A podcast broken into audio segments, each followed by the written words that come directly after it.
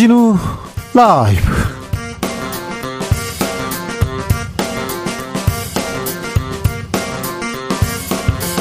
(2023년 6월 21일) 수요일입니다. 안녕하십니까. 주진우입니다. 더불어민주당 이재명 대표의 불체포 특긴 포기 선언 여러 말 이어지고 있습니다. 국민의힘 김기현 대표는 비명계 반발 억제하려는 의도다 이렇게 얘기했고요. 한동훈 법무장관 여러 차례 약속한 이야기다 실천이 중요하다고 합니다. 송영길 전 민주당 대표는 야당 포기 항복 문서라고 지적했는데요. 검찰은 구속영장 청구할까요? 국회는 어떻게 대응할까요? 국민의힘 이용호 의원에게 들어보겠습니다. 건설 노조 탄압 중단을 외치며 분신한 고 양회동 씨의 장례가 노동 시민 사회장으로 치러졌습니다. 오늘이 발인식 있었습니다. 윤석열 정부 들어서 정부와 노동계 갈등 계속 깊어지고만 있는데요. 윤석열 정부의 노동 정책 정의당의 심상정 의원과 짚어봅니다.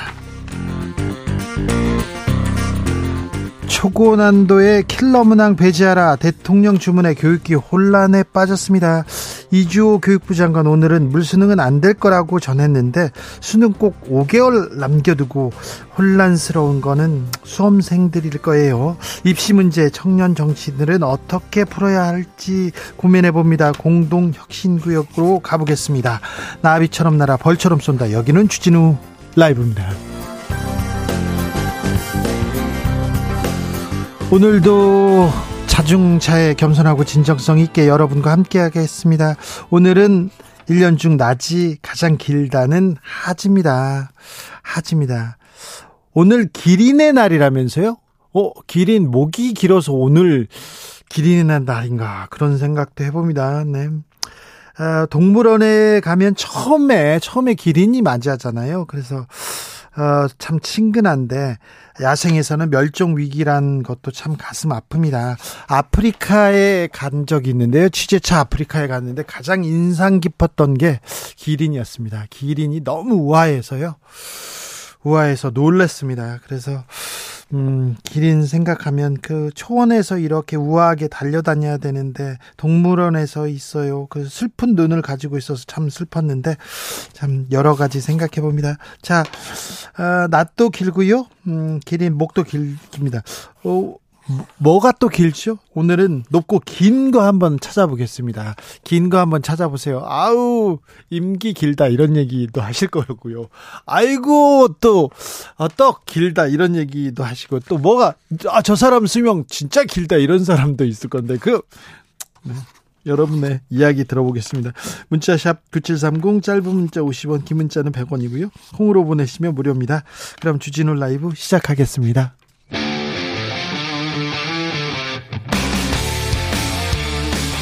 탐사보도 외길 인생 20년. 주 기자가 제일 싫어하는 것은?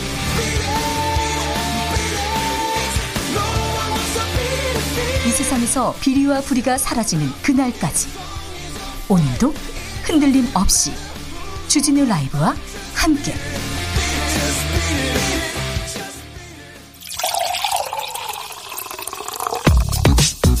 진짜 중요한 뉴스만 쭉 뽑아냈습니다. 주스. 정상근 기자 어서 오세요. 안녕하십니까? 네. 총선 빨리 있었으면 좋겠습니다. 저는. 아 총선이요? 네. 네. 국회의원들 놀고 먹는 국회의원들 너무 많아가지고 그 사람들 임기 좀 줄여주고 싶은 생각이 있어요. 자 교육부가 학원 단속에 나섰습니다. 네, 정부 여당에서 최근 사교육 카르텔이란 비판이 쏟아지는 가운데 교육부가 사교육 이권 카르텔 사례와 학원의 허위 과장 광고를 집중적으로 단속한다고 밝혔습니다. 학원이 문제인 거네요. 네, 이주호 부총리는 학원 부조리에 대해 2주간 집중 신고 기간을 운영하고 신고된 네. 사안은 엄정하게 대응하겠다라고 했고요. 네. 사교육 수요를 공교육에서 흡수함으로써 사교육을 줄이는 한편 공교육 과정에서 다루지 않는 내용을 수능 출제에서 배제할 것이라고 말했습니다. 네. 어, 이주호 장관은 변별력 문제에 대해서 어, 공정 수능은 공교육 과정에서 다루지 않는 문제는 배제하면서 적정 난이도로 변별 또는 갖춘 수능이다라고 말했고요. 어, 사교육 부담을 줄인다면서 자사고 등을 존치하는 것에 대해 어, 있던 것이기 때문에 추가적인 사교육 유발 요인이 없다라고 말했습니다. 아, 공교육 강화해야죠. 수업 열심히 듣, 듣고 공부 학교 학교 열심히 학교 생활 잘하면 그 잘하면 충분하게 이렇게 만들어야 될 텐데 우리 교육은 어디로 가야 되는지 잠시 후에 청년 정치인들하고 깊이 고민해 보겠습니다. 그 사람들은 수능 세대거든요. 그래서 남다를 것 같습니다. 어, 2025년부터 고교 학점제가 시행된다고요? 네, 올해 중학교 2학년 학생들이 고교에 진학하는 2025학년도부터 자신이 원하는 과목을 골라 듣는 고교 학점제가 전면 시행됩니다. 어, 기존에는 한 반의 학생들 모두 이 교실로 찾아오는 선생님을 맞아서 똑같은 수업을 받았는데요. 그렇죠. 어, 각자의 적성과 대입 진로 방향에 따라 가르치는 선생님이 있는 교실로 찾아가는 방식입니다. 고등학교 1학년 상대 평가는 계속 유지하기로 했습니다. 네, 교육부는 고1 공통과목 전면 성취평가제는 시행하지 않는다라고 밝혔습니다. 네. 현재 고교 내신은 1학년은 성취평가와 상대평가를 함께 실시하고 어, 2, 3학년은 성취평가, 그러니까 절대평가만 시행하게 되어 있는데요.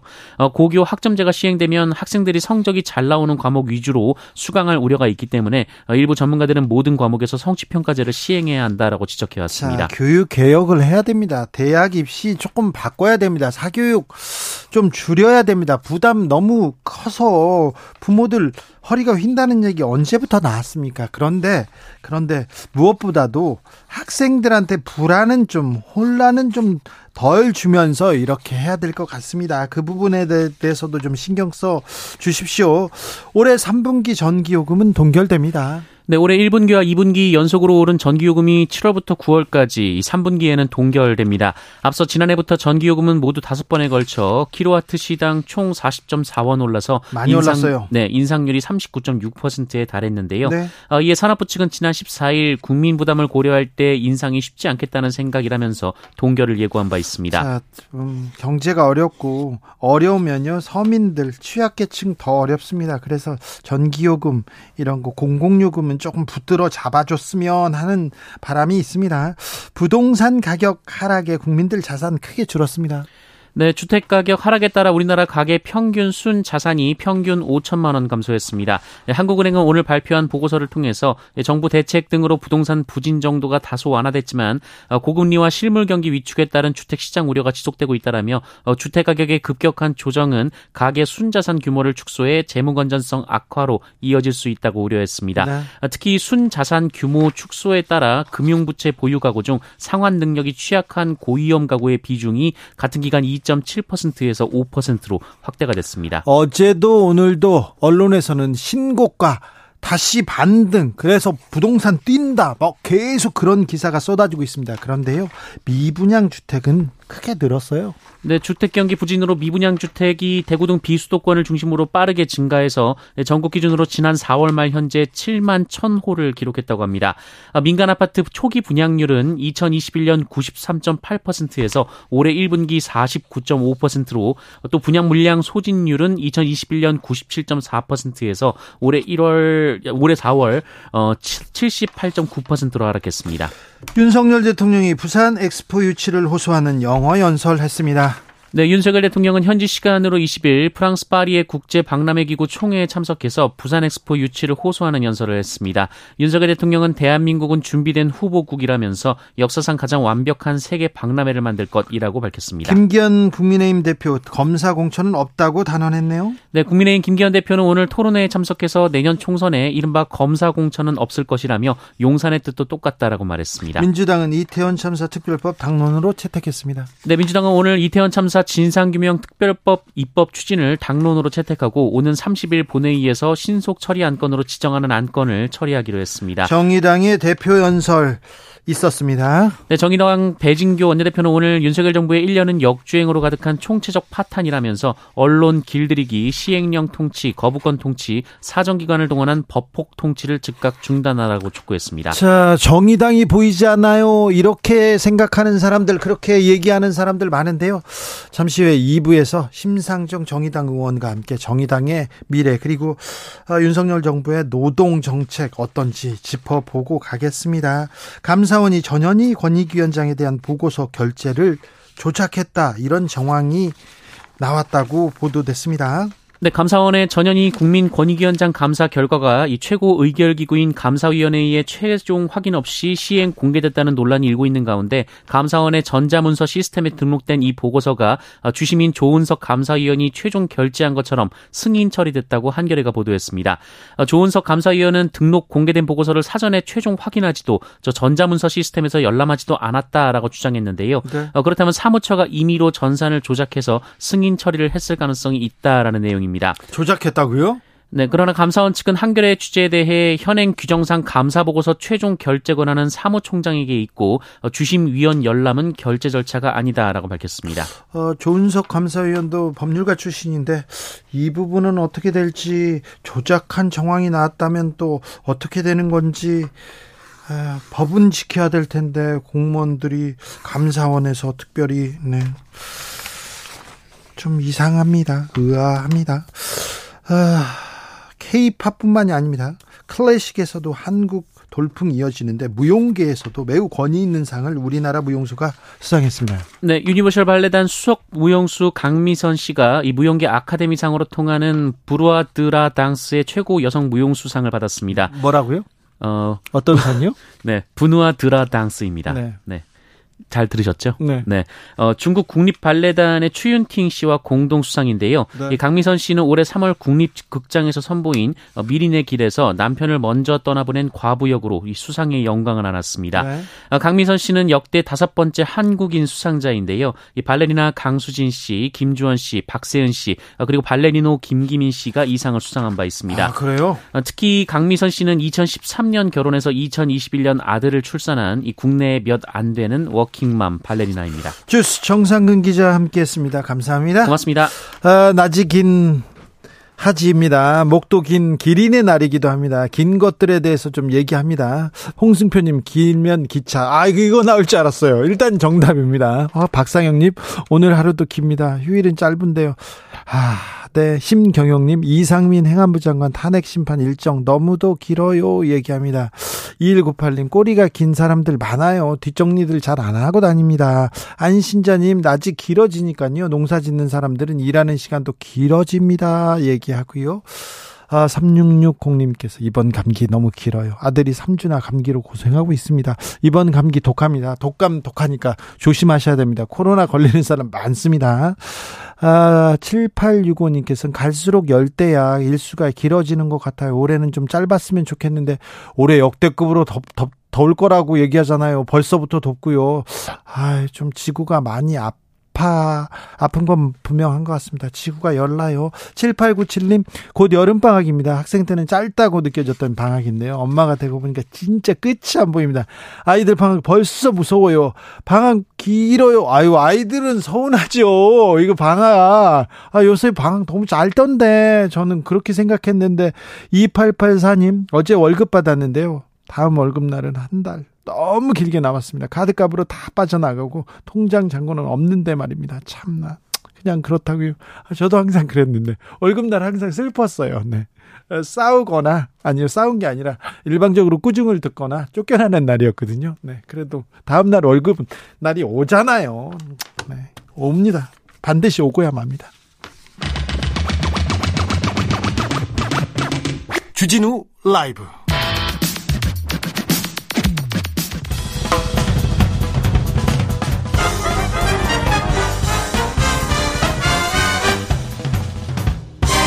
훅 인터뷰. 모두를 위한 모두를 향한 모두의 궁금증 훅 인터뷰 여야 대표의 국회 교섭 단체 대표 연설 있었습니다. 국회의원 불체포 특권 이 문제가 화두로 떠올랐습니다. 김기현 대표도 이재명 대표도 다 이렇게 불체포 특권 얘기했는데요. 과연 이 불체포 특권은 음, 국회에서 어떤 영향을 미칠까요? 국민의힘 국민통합위원장 맡고 있는 이용호 의원에게 들어보겠습니다. 의원님 안녕하세요. 음, 예, 안녕하세요. 네. 자, 김기현, 이재명 두 여야 대표 교섭단체 연설이 있었습니다. 자, 어떻게 들으셨습니까? 음, 어, 그 김기현 대표께서는. 네. 어, 상당히 격정적으로. 네. 어, 국민들에게 호소하는 그런 연설을 했고요. 예. 이재명 대표는 차분한 연설이었다. 예. 아, 다만 이 대표가 이제 불체포 특권 포기 네. 이를 저 원고에 없는 내용을 현장에서 어, 밝혔는데 네. 음, 이걸 국민들이 얼마나 믿을까 하는 부분은 사실 좀 회의감이 들었어요. 아니 국회에서 연설을 했기 때문에 이제 불체포 특권은 내려놓겠죠?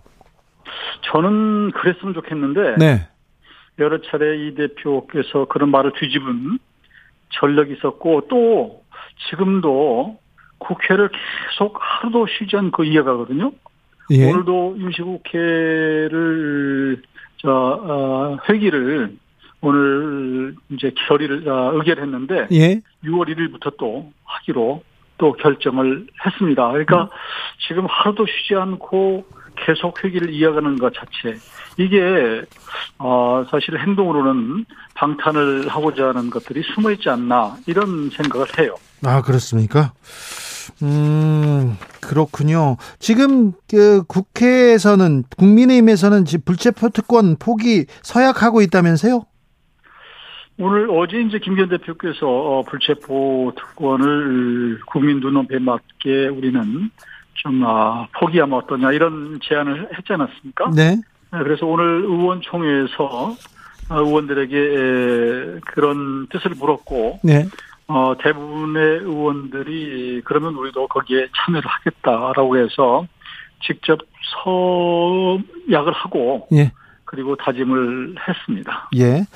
의원님, 근데 최근에는 민주당에서 악재가 많았잖아요. 돈봉투 의혹도 있고 코인 논란도 있고 어, 예. 또뭐 어, 불체포 특권 관련된 얘기도 다 이게 또 민주당 주변에서 이렇게 일어나는 일인데 그죠? 예. 그런데 왜 국민의힘은 별로 인기가 없어요?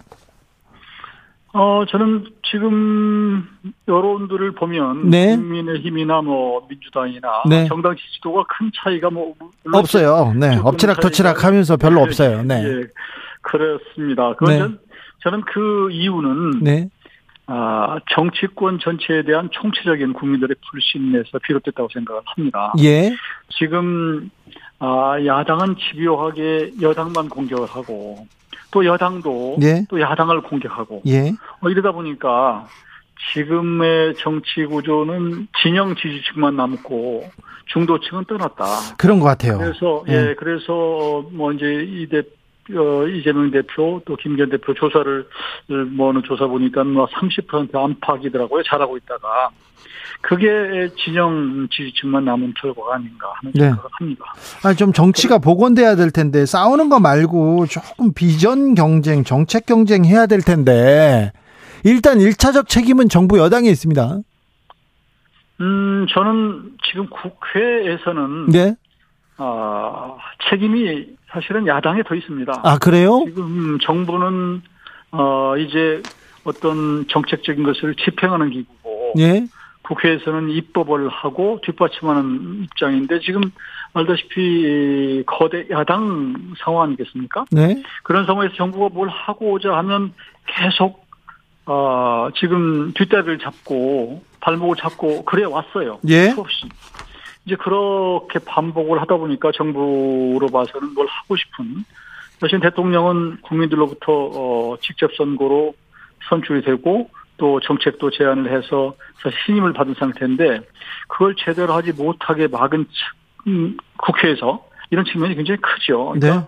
꼭 물론 정부 여당의 노력도 어, 중요하고 뭐 그런 부분도 비판받을 것은 받겠지만 그러나 지금의 구조로 봐서는 야당이 좀 해도 너무합니다. 사실입니다. 아 그렇습니까? 네, 그렇습니다. 자 최근에 가장 큰 이슈는 수능 난이도 이런 얘기입니다. 민주당에서는 이거 교육계 혼선 만든 거는 대통령이 책임져야 된다, 사과해야 된다 이런 얘기인데 어떻게 보십니까? 저는 이 수능의 문제가 조금 이렇게 가면서 조금 그 논란이 이 변질되기도 하고 그랬는데요. 네.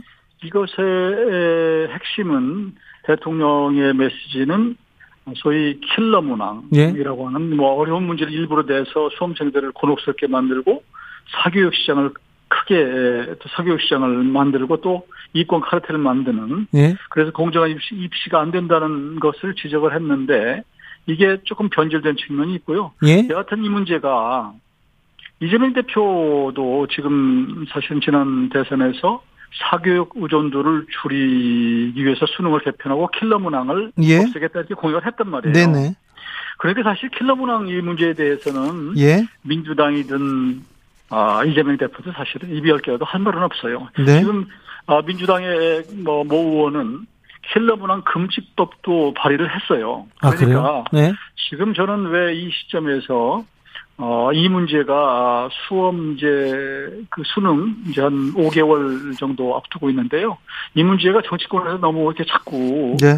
어, 공방을 하고 키우는 것은 수능 그 저 학생들의 불안을 키우고 혼란스럽게 만든다. 그래서 저는 이 시점에서 이 문제에 대해서는 좀 교육 당국에게 좀 맡기고 네. 좀 조용히 있었으면 하는 생각입니다. 사교육을 줄이고 공교육을 좀 어, 활성화해야 된다. 그래서 학교 수업만 열심히 교과서만 열심히 봐도 대학 입시에 불편함이 없어야 된다. 킬러 문항 이거 어, 국민 뭐 학생들 골탕 먹이는 이런 문제는 없애야 돼. 여기까지는 다 좋은데 예. 매우 지금 정치권에서 이게 논란이 되면서 아 교육계 특별히 학생들은 매우 혼란스럽습니다.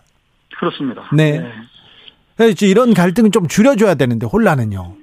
그래서요. 네. 그래서 좀 제발 이제 야당도 좀 이 문제를 좀더 이상 언급 않고 네. 여당도 마찬가지로 더 이상 이 문제를 언급 않고 교육 당국에게 좀 맥혔으면 좋겠다. 그래서 수험생들이 안정을 되찾고 네. 좀 흔들리지 않고 네. 어, 수험에 임할 수 있도록 그렇게 됐으면 좋겠다는 게 제 생각입니다. 네. 아무튼 혼란이 커진 거는 누군가는 잘못한 건데 이것도 야당이 잘못했습니까? 아, 이것은 글쎄 뭐 잘잘못을 따지기 전에 네. 모르겠어 어디서 어떻게 했는지 이렇게 해서 이렇게 왔는지는 뭐 저도 뭐 다 따져보지는 않았습니다만. 네. 내가 지금 일어나고 있는 현상은 우리 수험생들에게 좋지 않다 이렇게 말씀드리고 싶습니다. 그렇죠. 지금 논란으로 막 교육과정 평가원장 막 사퇴하고 담당 국장 경질되고 좀 혼란스럽고 그런 거 좋지 않지요. 아무튼 개혁 교육 개혁은 해야 되는데 이 논란이 좀 불거져서 좀 국민들은 불안합니다. 좀 아, 좀 잘 정리해 주셔야 됩니다. 네, 자, 네. 언론인 출신입니다. 의원님. 예, 예. 예. 이동관 특보 방통위원장 임명할 수 있을까요? 제가 뭐 임명권자 아니라 알 수는 없습니다만. 네. 저는 뭐 어, 한두 차례 언론 인터뷰에서 그런 말씀을 드렸는데 네. 지금의 언론 뭐 조금씩 나아지고는 있습니다만 지난 네. 5년 동안 언론 환경이 너무 한쪽으로 기울었던 것은 사실이에요. 그래서 특히 몇몇 방송의 여러 가지 행태를 보면 이 공영방송으로서 역할을 너무 저 제대로 하고 있느냐 하는데 많은 비판이 있었습니다. 그래서 적어도 국민들이 어, 어떤 사안에 대해서 어, 시시비비를 가릴 수 있도록 네. 하게 그런 예. 방송을 할 수 있도록 그런 균형 잡힌 공영방송으로서의 기능을 할 수 있도록 하려면 지금 기울어진 운동장을 좀 네. 제대로 어, 만들어져 제대로 좀 어, 바로잡아야 되겠다는 것이고요. 그런 측면에서 어, 좀 언론의 생리도 좀 잘 알고 네. 또 경험도 있고 또 강단도 있는 뭐, 뭐 저는 뭐 이동관 어, 같은 분도 뭐 나쁘지 않다 이렇게 보는 것입니다. 의원님 그런데 지난 5년간 기울어진 운동장이라고 했는데 그 5년 전, 그 더 5년 전 이동관 그 특보가 청와대 대변인 할 때, 홍보수석 할 때, 그때는 정말 기울어지고 황폐해지고 그랬잖아요. 아, 저는 뭐 그거에 대해서 좀 달리 생각하는 조금씩 것이. 조금씩 나아지고 있다고 하셨잖아요, 의원님. 아니요, 어, 그게 아니라 이 언론을 어, 진영 언론으로 만들고 정치화했던 것은 노무현 때예요. 노무현 대통령 때입니다. 그러니까 그 전만 해도 이렇게 어, 인터넷 언론이는 또 뭐, 물론 이제 언론의 환경이나 이게 tool이 달랐지만 그러나 그 당시에 인터넷 언론 생기면서 어, 그 당시 종이신문보다는 어, 소위 뭐 오마이뉴스나 뭐 프레시안이나 뭐 서프라이즈나 이런 걸 통해서 노무현 대통령이 사실은 끌어가고자 했던 것이고 각을 세웠던 것이에요. 그러니까 5년 동안 그러다 보니까 그 다음에 또 반작용으로 또 MB 때 또 다른 측면이 또 있었고 그래서 언론으로 봐서는 사실은 언론이 이렇게 꼭 계속 가야 되는가 하는 부분이어서 어뭐 언론도 뭐 어느 정도 나름대로는 그 진영을 생각 하고 거기를 바탕으로 하는 언론도 있지만 너무 지나치게 하는 것은 안 되겠다. 특히 예. KBS나 또 MBC나 이런 공중파 방송이 어, 너무 한쪽으로 기울어지게 방송하는 것은 국민들한테 굉장히 폐해를 폐악을 주는 것이기 때문에 이런 부분은 조금 더 좀 균형 잡힌 방송을 했으면 좋겠다. 그런 차원에서 뭐 저는 얘기합니다. 네. 아 의원님 저 이, 자 이동관 수석이 있, 있을 때요. 그때 저는 네. 고발 기자였잖아요. 그래서 아, 예, 네, 잘못하는 사람 고발하는데 정부에서 민영사 소송하고 자꾸 감옥 보내려고 그래가지고 그때 무서웠어요. 그렇나요? 예. 저는 뭐 그것까지는 알 수 없지만 하여튼 뭐그 CCTV를 뭐 예. 과거까지 따질 수 없고 제가 알지도 못하지만 알겠습니다. 네. 지금 나와 있는 지금의 언론도 조금 더 네. 좀 국민들이 보기에 불편한 것들이 바로 잡히고 좀 국민들이 좀 편안하게 방송을 볼 수 있었으면 좋겠다 그런 생각. 알겠습니다. 네. 어, 윤 대통령 지금 순방 중입니다. 프랑스에 가서 부산 엑스포 유치를 위해서 직접 영어 연설도 하고요. 어, Busan is ready 계속 외치고 있는데요. 어, 어떠십니까? 어떻게 보셨습니까? 저는 어제 대통령 그 영어 PT를 직접 저기 방송으로 봤는데요. 그래도 뿌듯하고 네. 잘하고 계시구나 이런 생각을 했습니다. 어, 지난번에 뭐 미국 가서 American Pie 노래를 불러서 많은 네. 어, 이렇게 호응을 받았는데 이번에 연설도 굉장히 자신감 있고 어, 하는 또, 또 영어 또 intonation이 상당히 좋더라고요. 그래서 저희 같은 사람한테는 그래서 저는 굉장히 뿌듯함을 느꼈고요. 네. 우리나라가 어, 사실은 사우디 독주 체제 상태에서 뒤늦게 유치전에 뛰어들었는데 그렇습니다. 사이, 사우디가 될 것이다 이런 얘기인데 그렇습니다. 지금 뭐 네. 한국이 달리고 있습니다. 네, 그래서 그 부분은 굉장히 긍정 평가를 하고요. 정부도 지금 뭐 어. 80대 87이다 이런 숫자까지 발표를 하고 있는데 저는 야, 한편의 드라마가 지금 음, 써지는 거 아닌가 그런 희망을 갖고 어, 지금 보고 있습니다. 네. 어, 대통령이 잘하고 있는데 국민이 조금 몰라줍니까? 어, 음, 저는 뭐, 어, 대통령이 나름대로 노력하는 것이 제대로 평가를 받지 못한다고 하는 그런, 어, 입장에 있습니다. 왜냐하면 사실 지금까지 역대 대통령이 많은 분이 나오셨지만 지금처럼 액티브하게 어, 여러 행사를 다니고 또 어, 외국을 방문하고 직접 연설을 하고 이런 아마 가장 많은 그 국민에 노출되고 국민과 소통하는 대통령이 아닌가 싶습니다. 그런 이제 그러다 보면 조금씩 이제 뭐 어쩌다 네. 보면은 저 이제 조금 어 가십거리도 생기기도 하고 네. 그러는데 저는 기본적으로 열정과 또 뭔가 직접적으로 자신감을 갖고 보여주고 뛰는 그런 면에 있어서는 어, 윤석열 대통령이 탁월하게 잘하고 계시다. 좀 그렇게 알겠습니다. 열정 active 좋은데 너무 active해가지고 이거 국장들이 좀 얘기했으면 하는 것까지 너무 많은 부분까지 신경 쓰시는 것도 좀 있어요. 그게 네. 대통령의 국정 철학이나 방향이 예. 사실 정부 부처가 적극적으로 뒷받침을 해줘야 되거든요. 네. 그런데 지난 1년 동안을 되짚어 네. 보면 아, 공직이 좀 덜 움직였다. 좀 복지부동을 하고 있다. 그러니까 대통령의 어떤 추진 방향과 정책, 예. 또 이런 주문 이런 것들을 네. 제대로 뒷받침 못 하지 못했다고 하는 어, 지적이 있습니다. 예, 예.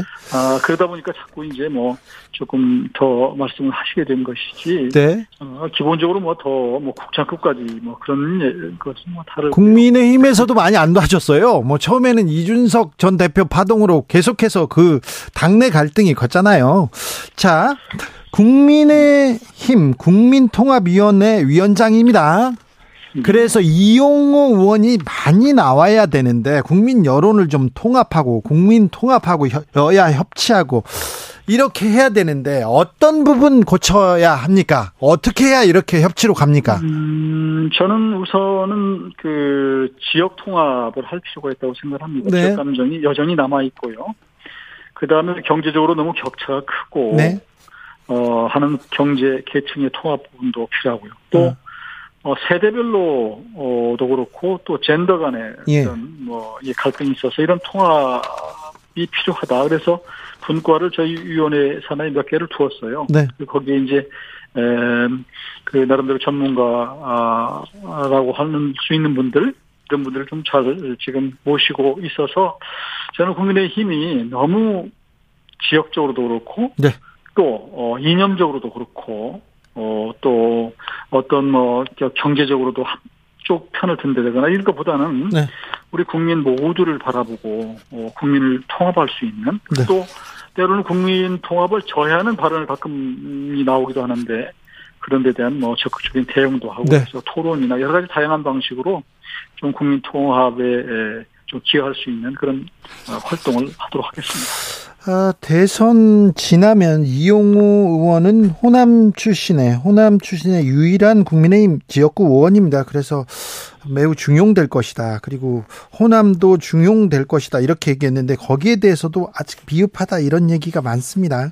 자, 이용우 의원이 국민통합위원회가 어떤 역할을 하는지 계속 저희가 주목하겠습니다. 또 모시겠습니다. 네, 고맙습니다. 교통정보센터 다녀오겠습니다. 정현정 씨.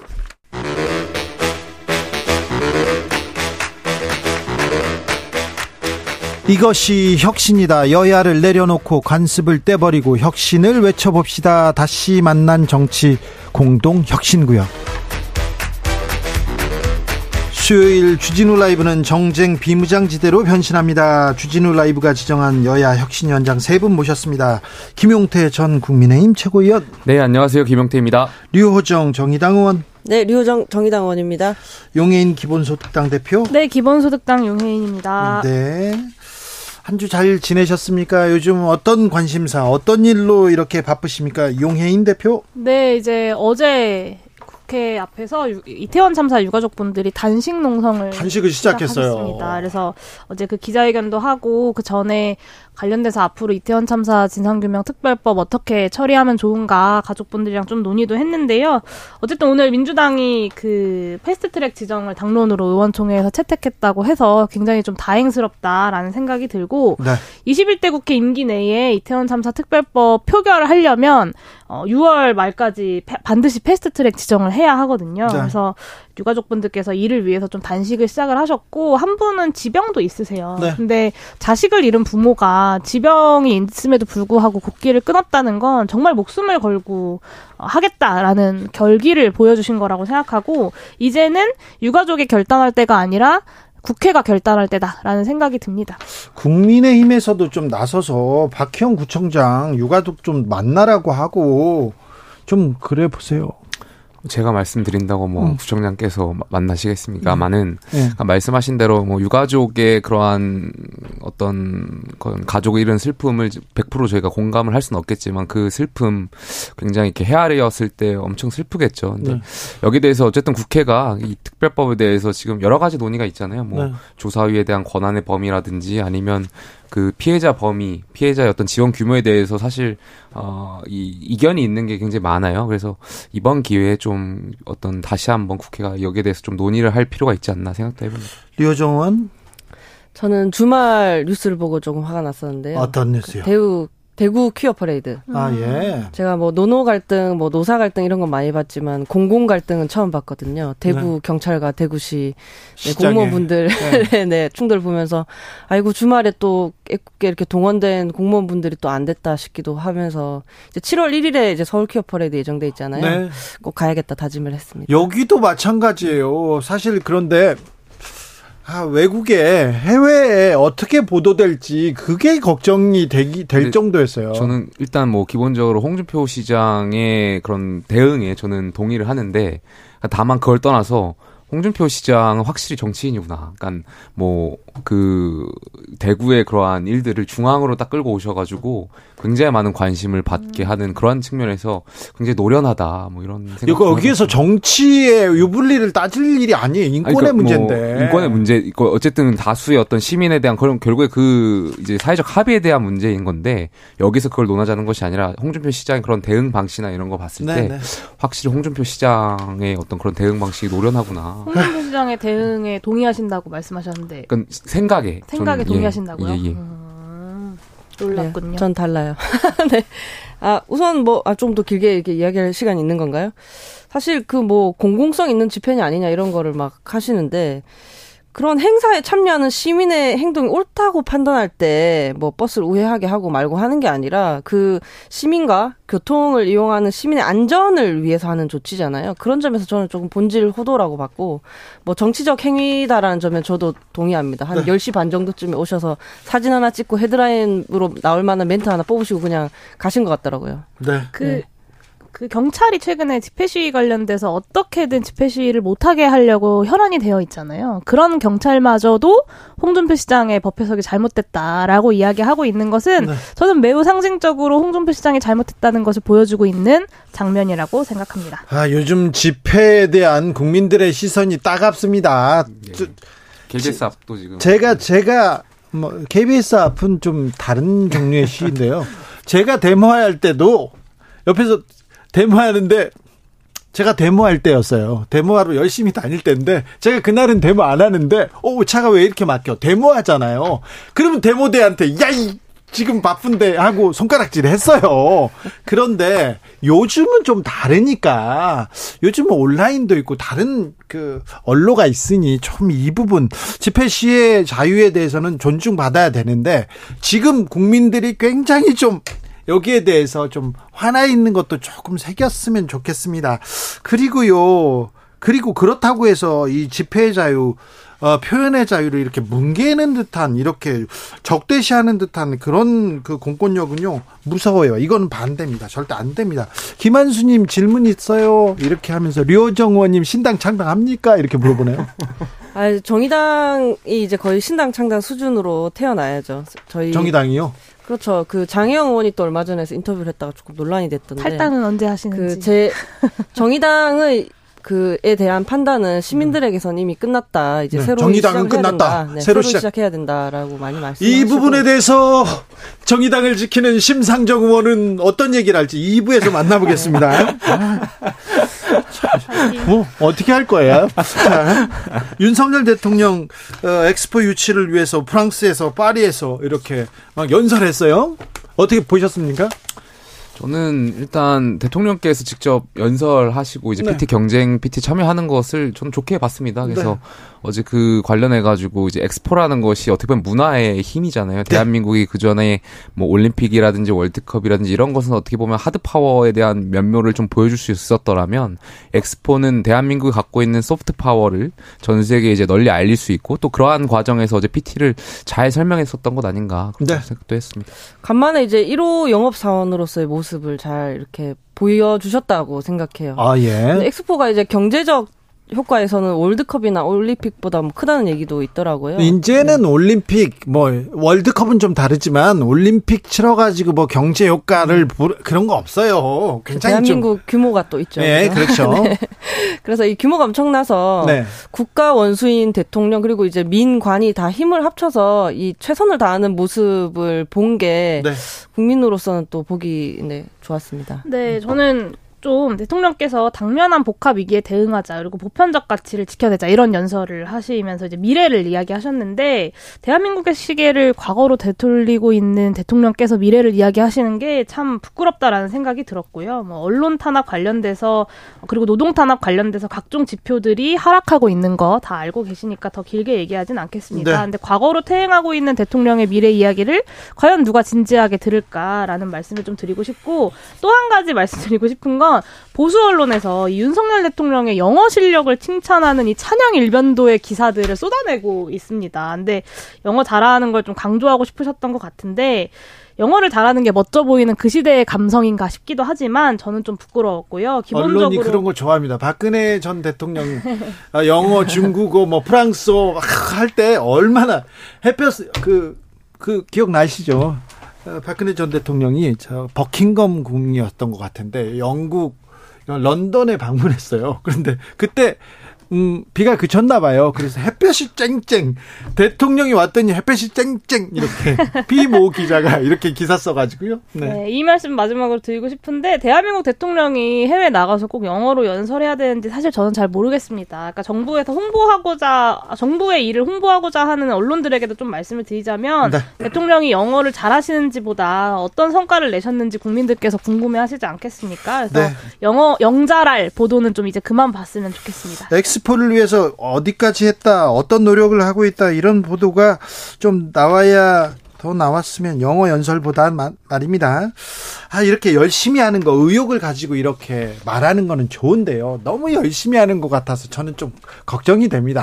수능 발언 있지 않습니까? 이거 원론적인 얘기만 하면 국민들이 다 끄덕끄덕 했을 텐데, 몇 발자국을 들어가면서 국장 과장들이 얘기해야 될 내용들이 나오면서 어, 조금 학생들 그리고 교육 현장은 조금 혼돈에 빠졌습니다.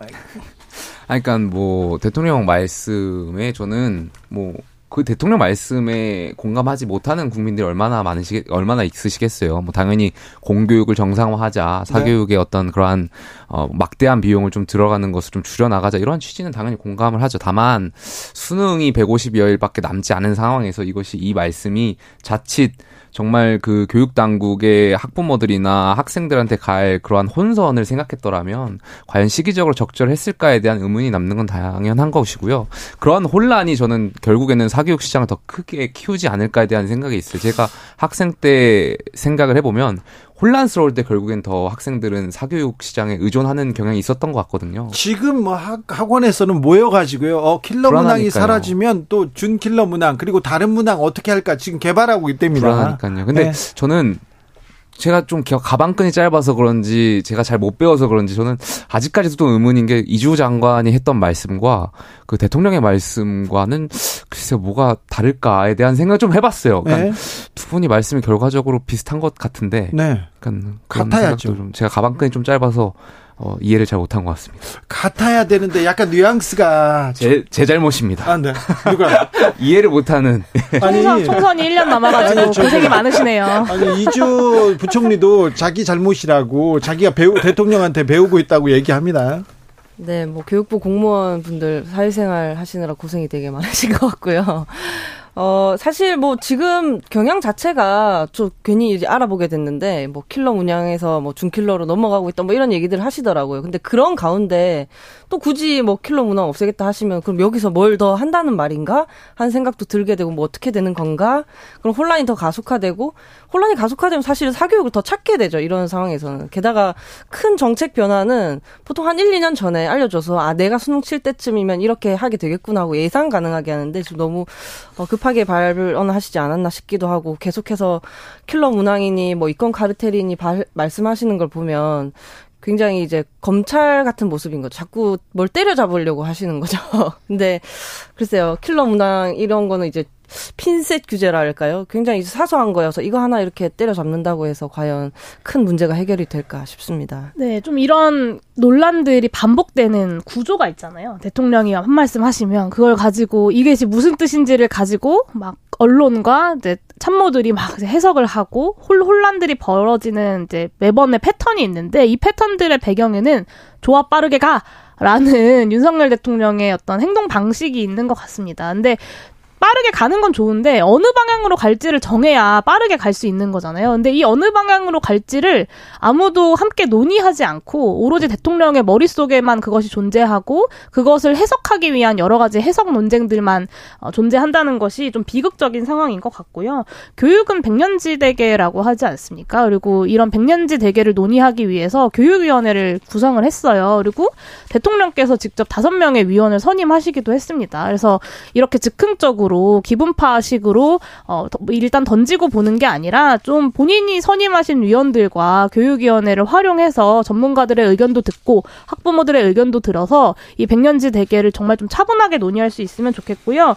마지막으로 좀 간단하게 말씀드리면 사교육만 문제가 아니라 사교육과 다름없이 위계화되어 있는 이 공고, 공교육을 개혁하지 않으면 이 문제 절대 해결할 수 없다라고 저는 생각합니다. 네, 저는 다만 한 단계 더 나아가서 최근에 저희 당에서 국민의힘에서 보면은 어 사교육 강사들을 좀 악마화하려는 경향들이 보여요. 그렇죠. 최근에 그렇죠. 어, 그거는 좀 자제할 필요가 있을 네. 필요가 있어요. 왜냐하면, 그러니까 이권 카르텔이라는 표현을 쓰셨는데 일단 이권 카르텔에 대한 근거가 제가 잘 모르는 상황에서 이권 카르텔이라는 표현을 써도 되는지는 한번 고민해봐야 될 것 같고요. 근거가 있다면 뭐 쓸 필요가 있겠죠. 근데 근거에 대한 부분이 아직 잘 몰라서 두 번째로, 그러니까 당연히 우리 보수 정당 국민의힘이라고 하면 자유 경쟁 체제에서 당연히 많은 게 경쟁을 통해 가 지고 어 이렇게 불을 축적하는 것이 당연한 것인데 마치 사교육 강사들이 뭔가 어, 악마처럼 뭔가 하는 그러한 행동들, 그러한 프레임을 씌우는 것은 한번 저희가 좀 이성을 되찾을 필요가 있지 않나 생각해봅니다. 이철규 사무총장께서 초과이익이 범죄다라고 이야기하셔가지고 제가 우와 국민의힘에서 이런 발언이 나오다니라고 감탄을 했는데요.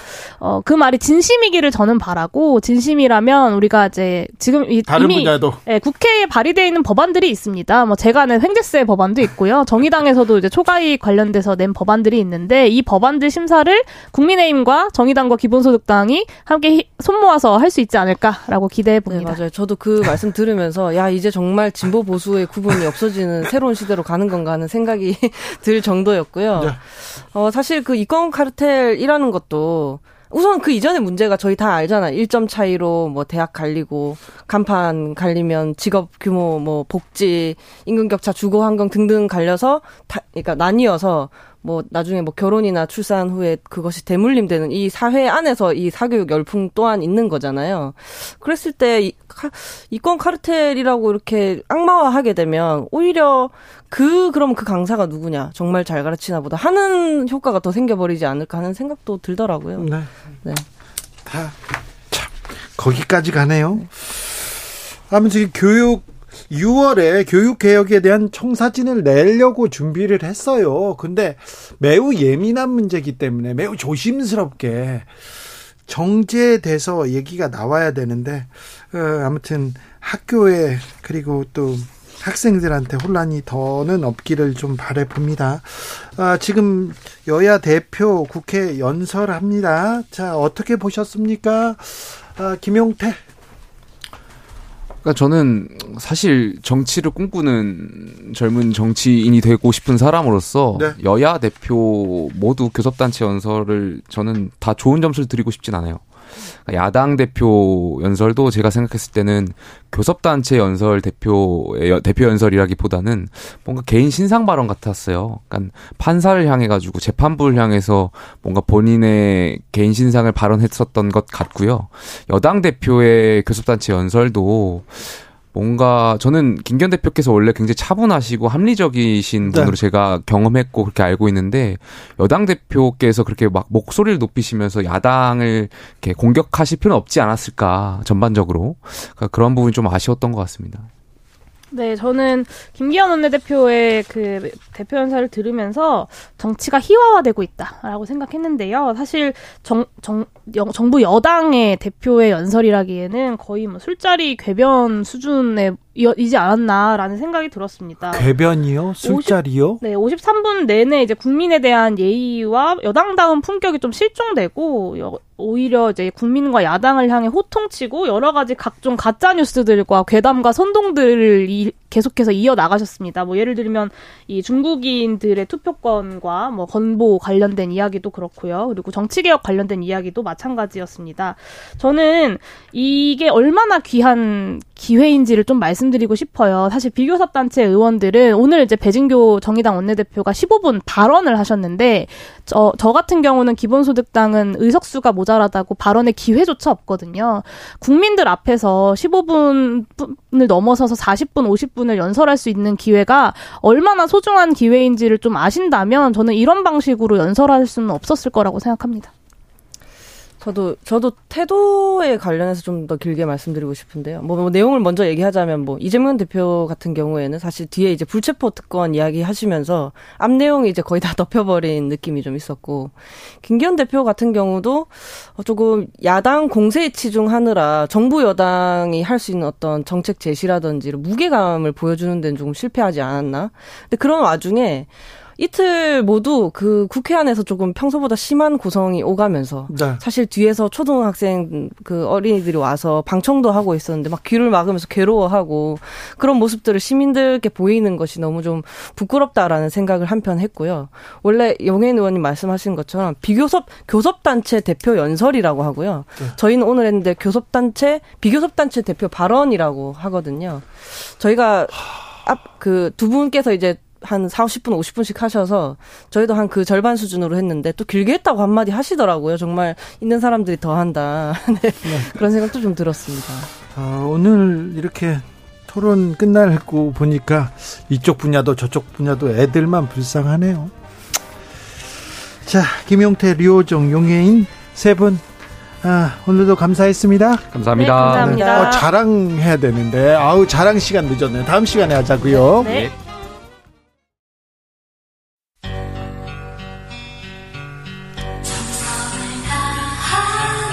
정성을 다하는 국민의 방송. KBS 주진우 라이브. 그냥 그렇다고요.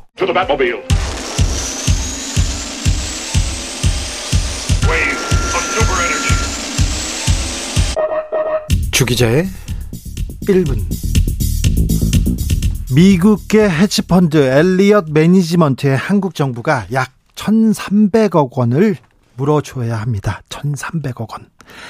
엘리엇은 2018년 삼성물산과 제일모직 합병 과정에서 한국 정부가 국민연금 의사결정에 부당하게 개입했다면서 손해배상을 청구했습니다. 한미 FTA 위반 혐의로 말입니다.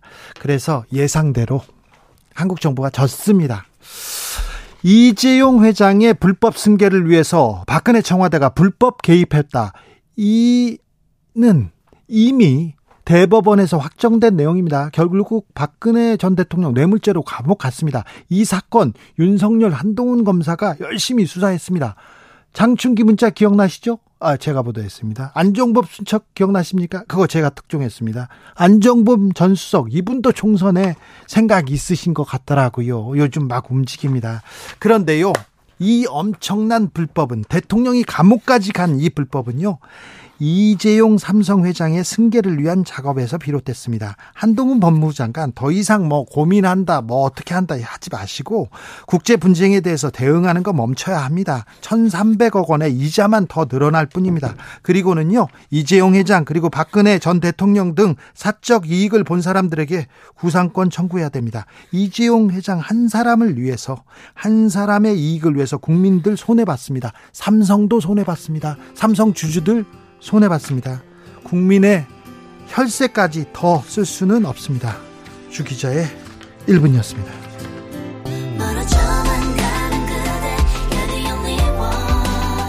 보아 옥니 원훅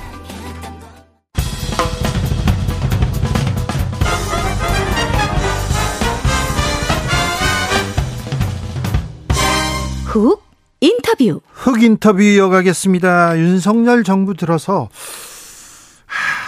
노정 관계가 좀 어렵습니다. 첩첩산중입니다. 노조가 적입니까? 이렇게 외치면서 민주노총 건설노조 간부 이 양회동 씨가 이렇게 분신에 숨졌습니다. 음, 오늘 발인이 있었는데요. 아, 윤석열 정부의 노정 관계, 아, 노동 정책은 어떻게 되는지 좀 짚어보겠습니다. 아, 그리고 정치 개혁에 대해서도 두루두루 좀 물어보겠습니다. 심상정 정의당 의원 모셨습니다. 어서 오세요. 네, 안녕하세요. 오랜만에 뵙습니다. 네, 오랜만에 네. 뵙습니다. 건강하시죠? 아, 건강 많이 좋아졌어요. 아, 그래요? 네. 어, 자, 국회 여, 국회에서 지금 여야 대표들 교섭단체 대표 연설 하는데 어떻게 보셨습니까? 심상정은 어떻게 보고 있을까 궁금합니다. 음, 거의 그뭐 국회가 아수라를 방불케 하는 네. 그런 장면을 많이 봤고요. 네. 그 일단 뭐 어, 국민들께서 이제 그 정치에 대해서 아예 그냥 뭐 어, 이제는 이제 뒤돌아설 그 쳐도록 만드는 게 작전이 아닌가. 아 지금요? 그런 생각이. 아 여야가 치열하게 싸우면서 국민들 외면하게 하는 작전. 그럼 원래 작전... 원래 원래 역, 그 이제 이전에 보수 정권은 네. 어, 정치 혐오를 부추겨 가지고 예? 국민들이 정치로부터 거리를 그 멀어지게 함으로써 네. 생존해 왔죠. 생존 이놈이나 저놈이나 다 똑같다. 이게 거기에서 나온 거 아니에요? 아니 뭐 그 수준을 지금 넘어섰습니다. 그래요? 어. 그런데 똑같다는 게 아니라 예. 뭐 다 안 된다는 거죠. 아, 그래요? 음. 그런데요. 음. 아니 근데 이렇게 정치가 양극화되고 국민들한테 외면 받고 있으면 그러면은 그럼 어디가 유리한 겁니까? 국민들이 일단 불리한데. 왜 이렇게 가는 겁니까? 어, 그러니까 이제 36년간 그 양당의 높다란 성벽이 네. 이, 그 양당 체제를 그 유지해 준 거거든요. 예. 어, 그렇기 때문에 양당이 선거제도 개혁에 소, 저, 그, 소홀할 수밖에 없는 거예요. 네. 지금 무당파가 30파, 30% 정도 갤럽 기준으로 네. 그렇게 나오는데, 그러니까 10명 중에 3명은, 네. 3명 중에 1명은 자기를 지지하는 정당이 없다는 거잖아요. 예, 예. 그러면은 이제, 에, 그 반성을 하고 뭔가 그 30% 무당파 국민들이 네. 자기 당을 가질 수 있는 권리를 열어줘야 되는 그게 바로 선거제도 개혁이거든요. 네. 그런데 그냥 밀고 가면은 네. 어, 결국은 차악의 선택으로 양당의 블랙홀로 빨려 들어온다. 네. 그렇게 되니까 결국은 이제 정치 개혁의 숨은 저 문을 수문장 역할을 양당 지도부가 하면서 걸개 열쇠를 꽉 쥐고 있으면은 그러면은 이제 그 결국은 이제 시간 끌기, 네. 에, 이제 침대 축구 뭐 무슨 네. 예, 양대 합의 대련처럼 네. 그렇게 해가지고 시간 끌어서 결국 선거제도를 좌초시켜 온 거죠. 국회에서는 여도 야도 음, 뭐 국민의힘도 민주당도 선거제도 개혁하겠다 말은 하는데 별로 의지는 없어 보이는데요. 그러니까 어, 어제 그 김기현 대표가 기자 저기 대편서를 할때 네. 의원 정수 축소를 말했지 않습니까? 예, 예. 그러니까 바른 말을 하자면은 대한민국 정치사에서 가장 어, 특권을 많이 누리고 예. 그다음에 정치 불신을 야기하는데 가장 큰 기여를 한 그런 정당이 바로 국민의힘이잖아요. 그런데 이런 정치 불신을 거의 그 사돈 남말하듯 이렇게 하고 있는 거거든요. 근데 제가 국민의힘 의원들을 만나보면은 네. 의원 정수 축소 어떻게 되냐, 어, 뭐 동의하냐 그러면 그걸 동의하는 사람 아무도 없어요. 그리고 될 거라고 생각하는 사람도 없어요. 예. 그러니까 어제 그런 발언은 선거제도 개혁에 어깃장을 놓기 위한 게 아닌가 이런 의심을 할 수밖에 없죠. 어, 저 이재명 대표는 불체포 특권 포기하겠다 이 말이 가장 크게 화제가 됐습니다. 어찌 들으셨어요? 음, 뭐 늦었지만 잘 하셨다고 봅니다. 음. 그런데 이제 이게 그 혁신의 의지로 어 인정을 받으려면 두 네. 가지가 필요하다고 봐요. 네. 하나는 이제 실천의 일관성이 담보돼야 되고 네. 또 하나는 이제 당적 결의로 뒷받침이 돼야 된다고 생각합니다. 네. 이게 이제 불체포 특권이라는 게 그 보통 시민과의 형평성을 고려할 때말 네. 그대로 특권 아닙니까? 예. 그렇기 때문에 이제 정의당 같은 경우는 이 특권 폐지가 제도화되기 이전까지는 이 불체포 특권을 없는 것으로 간주하고 네. 어, 그 표현이 이제 모든 체포동의안이 올라왔을 때 찬성 표결로 나타난 거거든요. 네. 어, 이제 이재명 대표나 민주당도 이 불체포 특권 폐, 저 포기를 여러 차례 언급하셨어요. 예. 근데 이제 실천에서 이제 궤도 이탈이 되니까 특히 최근에는 이제 비리 연루건 같은 경우도 다 체포동의안이 부결되고 그러니까 예. 이제 국민들이 의구심을 갖게 된 거죠. 예. 그래서 저는 이게 뭐 대표 개인의 어떤 그 저 결단을 넘어서서 당적 결의로 뒷받침이 돼야 어, 당 혁신의 그 의지로 국민들이 받아줄 거라고 생각합니다. 아, 노동 전문가입니다. 우리나라 대표적인 노동 전문가인데 아, 윤석열 정부의 노동 정책에 대해서 좀 여쭙겠습니다. 오늘 민노총 건설노조 고 양해동 씨가 음, 발인을 치렀습니다. 숨진 지 꼭 47일 만에 사회장이었는데요. 아, 네. 어떻게 보셨어요? 그러니까 저는 이제 노동자들이 분신하는 시대는 이제 끝나는 줄 알았습니다. 그러게요. 네. 끝난 줄 알았어요. 그리고요, 어, 보수 신문에서 이거 유서 조작됐다 이런 얘기 끝난 줄 알았는데 이게 수십 년 전 얘기가 그대로 나와서 너무 놀랐습니다. 그러니까 이제 지금 곤봉과 또 캡사이신과 살수차, 백골단 시대가 지금 어, 거리에서 부활되고 있고 지금 말씀하신 것처럼 죽음마저도 정치적 선동으로 악용하는 이런 이제 그 상황이 되니까 참담함을 금할 수 없어요. 그래서 양해동 열사는 그 유서에서도 이야기했지만 자기 네. 살기 위해서 노동조합에 가입한 거다. 예. 열심히 살았다. 네. 근데 건폭이니 뭐 공갈 협박범이니 이렇게 되니까 아이들 보기도 민망하고 주변 어 시민들의 시선도 좋지 않고 그 자존심 때문에 네. 이제 자존심 음, 있는 자존심이 상한다는 그런 말을 유서로 남기고 돌아가신 거거든요. 네. 어, 근데 저는 이제 가장 그 제가 좀 분개하는 것 중에 하나가 어, 그 건폭머리를 한 주무부처 장관이 원희룡 장관이잖아요. 네. 근데 이 뭐 건 건폭이니 무슨 뭐 원래비니 지금 그 건설 현장에 있는 아주 뿌리 깊은 그런 불법 관행들은 네. 에, 불법 하도급 제도 때문에 비롯된 거라는 걸 다 알고 있어요. 예. 그러면 주무장관이 네. 불법 하도급을 어떻게 개선할 것인가에 대해서 머리를 싸매야 되는데 그런 일은 전혀 하지 않고 네. 지금 어 돌아가신 고인에게 사과를 해도 시원찮을 판에 말하자면 기획 분신설 또는 분신 방조설에 이제 가담한 거죠. 네. 근데 이제 더 중요한 거는 그 그 원희룡 장관이 분신 방조서를 이야기한 그 근거가 그 허위 보도라는 게 금방 드러났지 않습니까? 네, 네, 네. 네. 언론사에서 그런데도 불구하고 아직 지금 시 저기 저 페이스북을 내리지도 않고 있어요. 그리고 음. 뭐가 표륜이냐 이렇게 이야기하고 있단 말이에요. 근데 이건 이제 국무위원으로서 도를 넘은 것이다. 예. 그렇게 생각합니다. 회사, 노동 환경, 노동 현장에 많은 불합리가 이렇게 존재합니다. 존재하는데요. 사실은 사장님, 회장님 책임이 가장 크잖아요. 노동자보다는. 근데 사장님 뭐 잘못됐어요. 이런 얘기는 하나도 안 나오고 다 지금 노조가 잘못한 게 에, 된, 되는, 이런, 이렇게 생각하는 것 같아요. 이 부분은 조금 문제가 있는 것 같은데, 노조가 그런데요, 국민들한테, 국민들한테 신뢰를 받지 못하나 봐요. 그래서 계속 때린다. 이런 얘기도 나와요. 근데 이제 뭐, 그 노동법이 특별법인 이유는 네. 이제 기본권이기 때문에 그렇고 예. 또 시장 경제에서 약자기 때문에 그렇거든요. 네. 그러니까 어 사장님이 교섭에 성실하게 나오고 네. 또 정부가 어, 중재 의지가 확고하면은 뭐할로 거리에 나오고 뭐할로 저 막루로 올라가겠습니까? 예. 그러니까 어, 윤석열 대통령이 내세우는 노사 법치는 어그 결국 공, 곤봉과 수갑이거든요.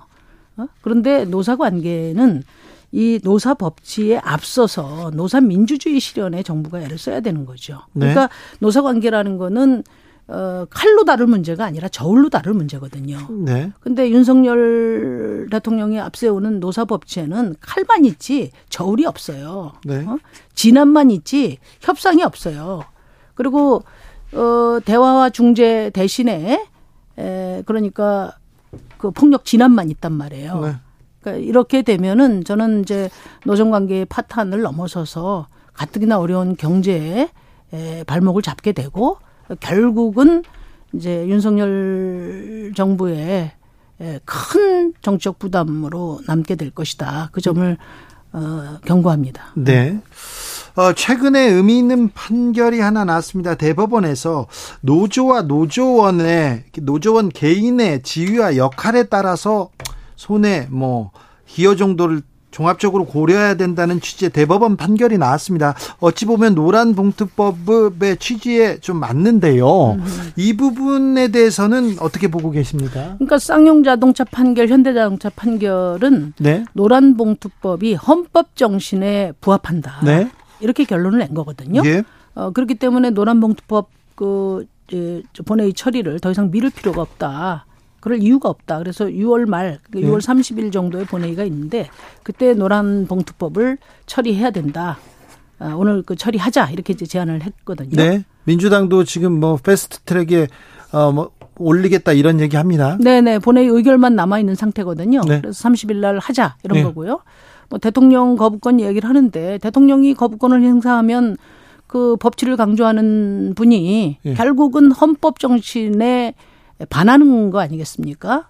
헌법 정신에 도전하는 겁니다. 그렇게 에, 법치를 강조하면서도 법에서 판결한 지난번에 이제 원래비 문제도 고등법원 판결이 있었는데 그것도 무시하고 그 다음에 그 징용 노동자들에 대한 판결도 무시하고 이렇게 에, 사법부의 판단을 계속 무시해 가면 국민의 에, 신뢰에 큰 금이 간다는 점을 명심해야 될 겁니다. 네.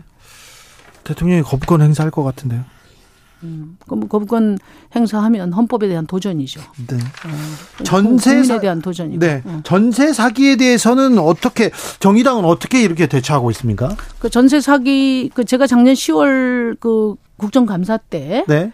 에, 그 이제 전세 이제 집 구입을 한 네. 주택을 구입한 161만 건 그러니까 주택 자금 조달 계획서를 분석을 해서 어, 깡통 전세 가능성이 있는 주택 수가 12만이다. 네. 그리고 어 잠재적인 그 어, 대상까지 합치면 23만이다 이렇게 경고를 했거든요. 예. 근데 어떤 준비도 정부가 하질 않고 깡통 전세 전세 사기가 드러나니까 그 주무장관인 원희룡 장관이 그 무슨 저 범인 잡듯이 네. 사법적 처리에만 이제 매몰돼 있어 저 몰입해 있었어요. 네. 그러다가 이제 한 다섯 분이 돌아가셨지 않습니까? 예. 아, 그러다 보니까 이제 특별법을 만들자 이렇게 돼서 어, 특별법을 만들었는데 다양한 그런 그 유형의 맞춤형 대책을 만들어서 네. 광범위하게 그 피해자들을 구제하고 싶었지만은 네. 결국은 뭐 야당과 정부 여당 사이에는 큰 강이 있었거든요. 예. 인식의 차이가. 예. 어, 저희는 이거는 정부 정책의 실패고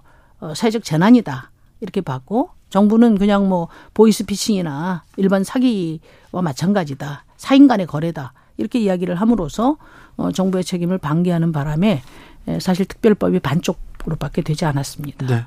정부, 보완을 해야 됩니다. 정부 책임 얘기하고 무능력하다 이런 얘기를 계속 하시는데요. 윤석열 정부의 문제는 어디에 있는 것 같아요?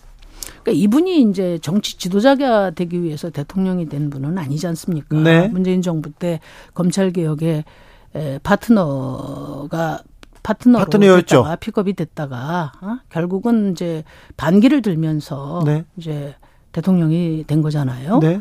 어, 그렇기 때문에 어, 국정 전반에 관한 이제 비전이라든지 또 뭐 그것을 이제 그 리드할 만한 네. 그런 준비가 안 돼 있다. 네. 아, 그러니까 그 주변에 있는 이른바 윤핵관들의 그 어, 뭐 좀 시대착오적인 여러 인식들, 네. 어? 에 의해서 좌우, 좌지우지 되는 게 아니냐. 그래서 네. 특히 노동과 외교의 측면에서 네. 거대한 퇴행이 이루어지고 있다고 봐요. 네. 노동은 모든 국민들의 삶의 근간이고 예. 외교는 또 이제 국가 경쟁력의 근간 아니겠습니까? 네. 그런 점에서 이제 어, 국민들의 걱정이 큰 겁니다. 국민의힘의 문제는 어디에 있다고 보세요? 국민의힘의 문제는 이제 그 뭐 대통령 그 친위대에 네. 불과하기 때문에 문제인 거죠. 네.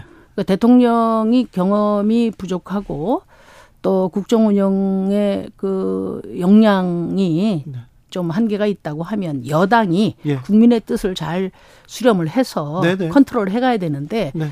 어, 여당이 대통령한테 잘 보이려고 뭐 더 저 앞장서니까 예. 그러니까 뭐 지지를 받을 수가 있겠습니까? 민주당의 문제는요? 어, 민주당의 문제는 이제 그 민주당이 오랫동안 가졌던 네. 그런 도덕적 기반이 예. 이제 국민들로부터 예. 불신을 받고 있다는 것이 중요하다고 네. 봅니다. 그래서 뭐 이번 최근에 일련의 사건들을 보면은 어. 과거에는 예. 이런 뭐 부패나 비리 연루 사건들은 네. 대부분 보수 정당의 것이었지 않습니까? 네. 그다음에 이제 불체포 특권 같은 경우도 그동안에 뭐 민주당과 관련된 부분들은 네. 뭐 그래도 그 국민의힘보다는 뭐 체포 동의안이 가결된 것이 한3배 정도 더 많아요. 네. 근데 이제 최근 들어서는 어, 그동안에 수구 보수 정당에서 어, 나타났던 그런 네. 부패 비리 사건 또 뭐 이런 특권을 이제 고수하는 이런 모습들이 이제 제기되면서 네. 민주당의 에, 그 근간, 네. 아, 말하자면 그 정체성 자체가 국민들로부터 큰 의구심을 받고 있다 이렇게 네. 봅니다. 아, 국민의힘 싫어요. 민주당 미워요. 그러는데 정의당은 보이지 않아요. 이런 얘기합니다. 네. 정의당의 고민이 큰데요. 어떤 고민이 있으세요? 뭐 아무래도 국민들께서 네. 어, 마음 놓고 성원할 수 있는 네. 그런 정의당의 존재 이유와 예. 비전을 예. 이제 잘 보여드려야 되죠. 그러니까 예. 뭐 저는 두 가지가 핵심이라고 보는데 지금 윤석열 정부의 거대한 태행에 맞서서 다부지게 예. 에, 그 맞서는 그런 제대로 된 야당 예. 역할을 잘해야 되고 예. 또 지금 기후 위기라고 하는 인류사적인 네. 그런 도전에 예. 응전하는 미래 네. 책임 정당으로서의 비전을 잘 갖추는 것이 중요하다 이렇게 생각합니다.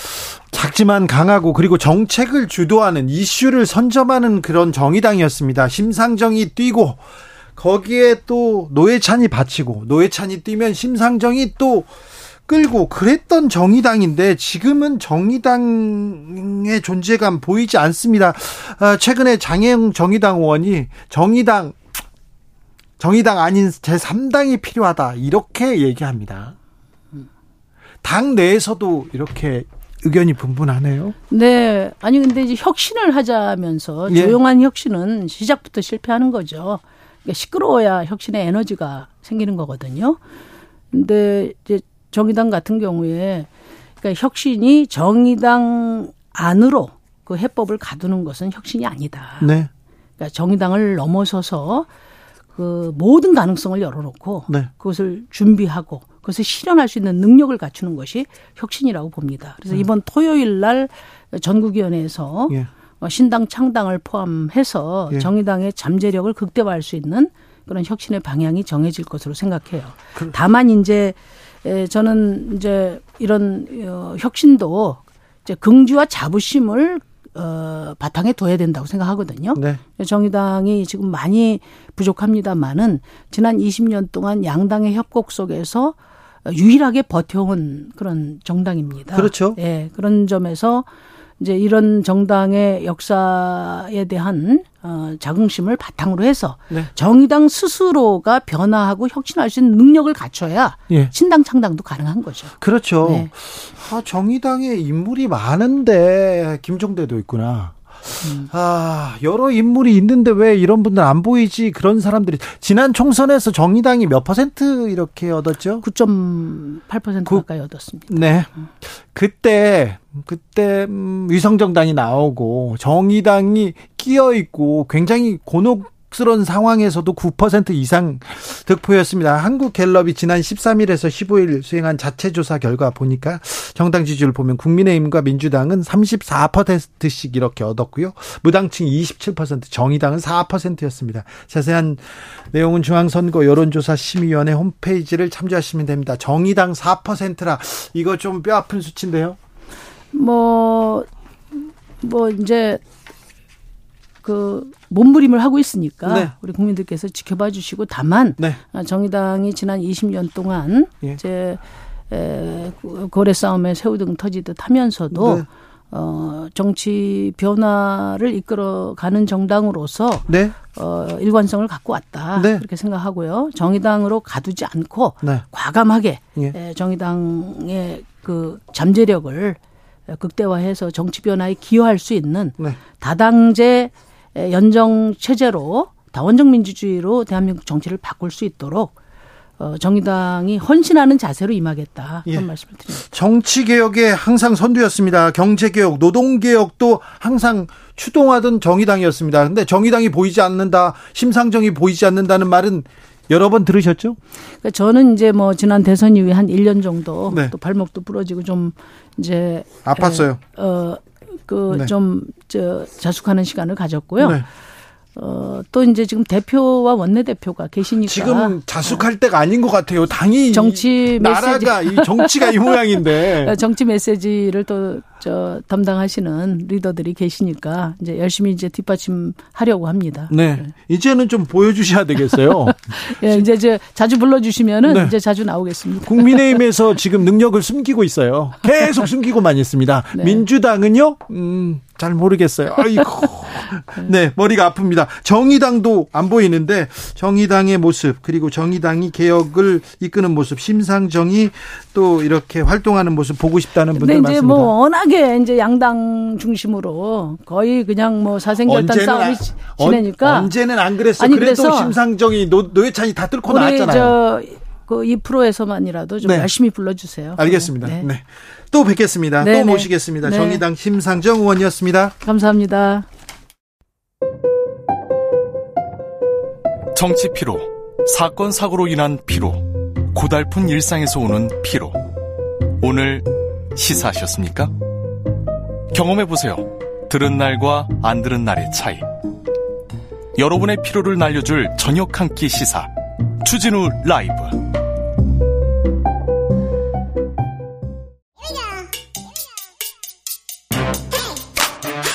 과학을 향한 진지한 고민 과학과의 수다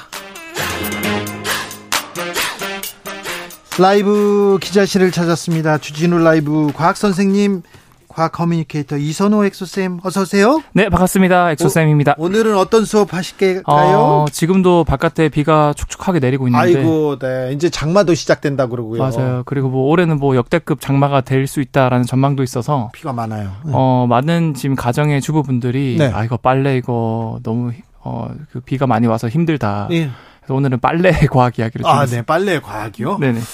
빨래 과학이요? 어, 저는요. 아무튼 네. 그 빨래를 해서 네. 그 햇볕에 이렇게 그 수건을 말리잖아요. 네네. 그럼 딱딱해지잖아요. 그렇죠. 빤빤해지잖아요. 그 모양 그대로 딱 굳어버리죠. 네. 네. 그게 좋아요. 네. 그, 그 촉감이. 그 딱딱한 촉감이. 예. 네. 그래서 많은 분들이 이거 똑같이 건조를 하는데 네. 이 수건을 햇볕에 말렸을 때랑 그다음에 요즘에는 건조기도 많이 쓰지 않습니까? 네. 건조기에 돌리면은 그런 똑같이 말리는데 그런 빳빳하게 안 되고 부들부들하게 말린단 말이죠. 아, 그래요? 네.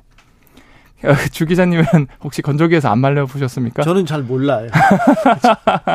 아, 저는 잘 모릅니다. 아, 집안일은 일체 간절하지 않는. 집에 잘 집에는 들어갑니다. 네. 들어가지 않는다. 아니 집에 들어갑니다. 집에 들어가는데 네. 네, 네. 아무튼 세탁소에다 맡기는 거예요. 네, 말씀 잘하셔야 됩니다. 네, 네, 네. 그래서 어, 건조기에 돌리면 왜 부드럽고 따, 음, 따뜻하고 아 따뜻하죠. 햇볕에 말리면 왜 이렇게 수건이 딱딱하게 이제 굳어버릴까? 네. 어, 그래서 사실 많은 분들이 햇볕에 자연 건조를 하면은 더 수분을 바싹 말릴 수 있어서 이 수건이 딱딱하게 굳어지고 건조기에 돌릴 땐 덜 말라서 그런가라고 생각을 할 수 있는데 아, 네. 네. 정답은 정반대예요. 반대요? 오히려 햇볕에 말리면 수건 내에 이제 수분이 조금 남아 있고 이것 때문에 빳빳해진다고 하는데 아 수분이 있어서 네. 그래서 이거에 사실 많은 청취자분들이 안 와닿을 수도 있는데 네. 아, 분명히 그러면 수분이 남아 있으면 뭔가 더 수건이 흐물흐물해야 될 텐데 예? 왜더 빳빳해질까? 예? 아, 이것에 대해서 이제 최근에 일본 홋카이도대 연구진이 원자 현미경이라는 현미경을 통해서 이 원인을 밝혀냈다고 합니다. 네. 어, 수건이 물에 젖으면 그 수건 내에 두 가지 타입으로 물의 종류가 나뉜다고 하는데요. 네. 첫 번째는 자유수라 그래서 네. 어, 말 그대로 자유롭게 움직일 수 있는 물들이 있고요. 예. 어, 반대로 이 수건 섬유들 사이 틈에 들어가 버려서 이 섬유들과 물 분자가 이제 결합, 수소 결합을 해버려서 어디로 잘 움직이지 못하고 섬유 사이에 고정이 되어버리는 이제 결합수라는 걸로 두 가지로 나뉘거든요. 아, 이거 킬러 문항이니까 어렵습니다. 제가 좀 더 쉽게 비유를 드려드릴게요. 네.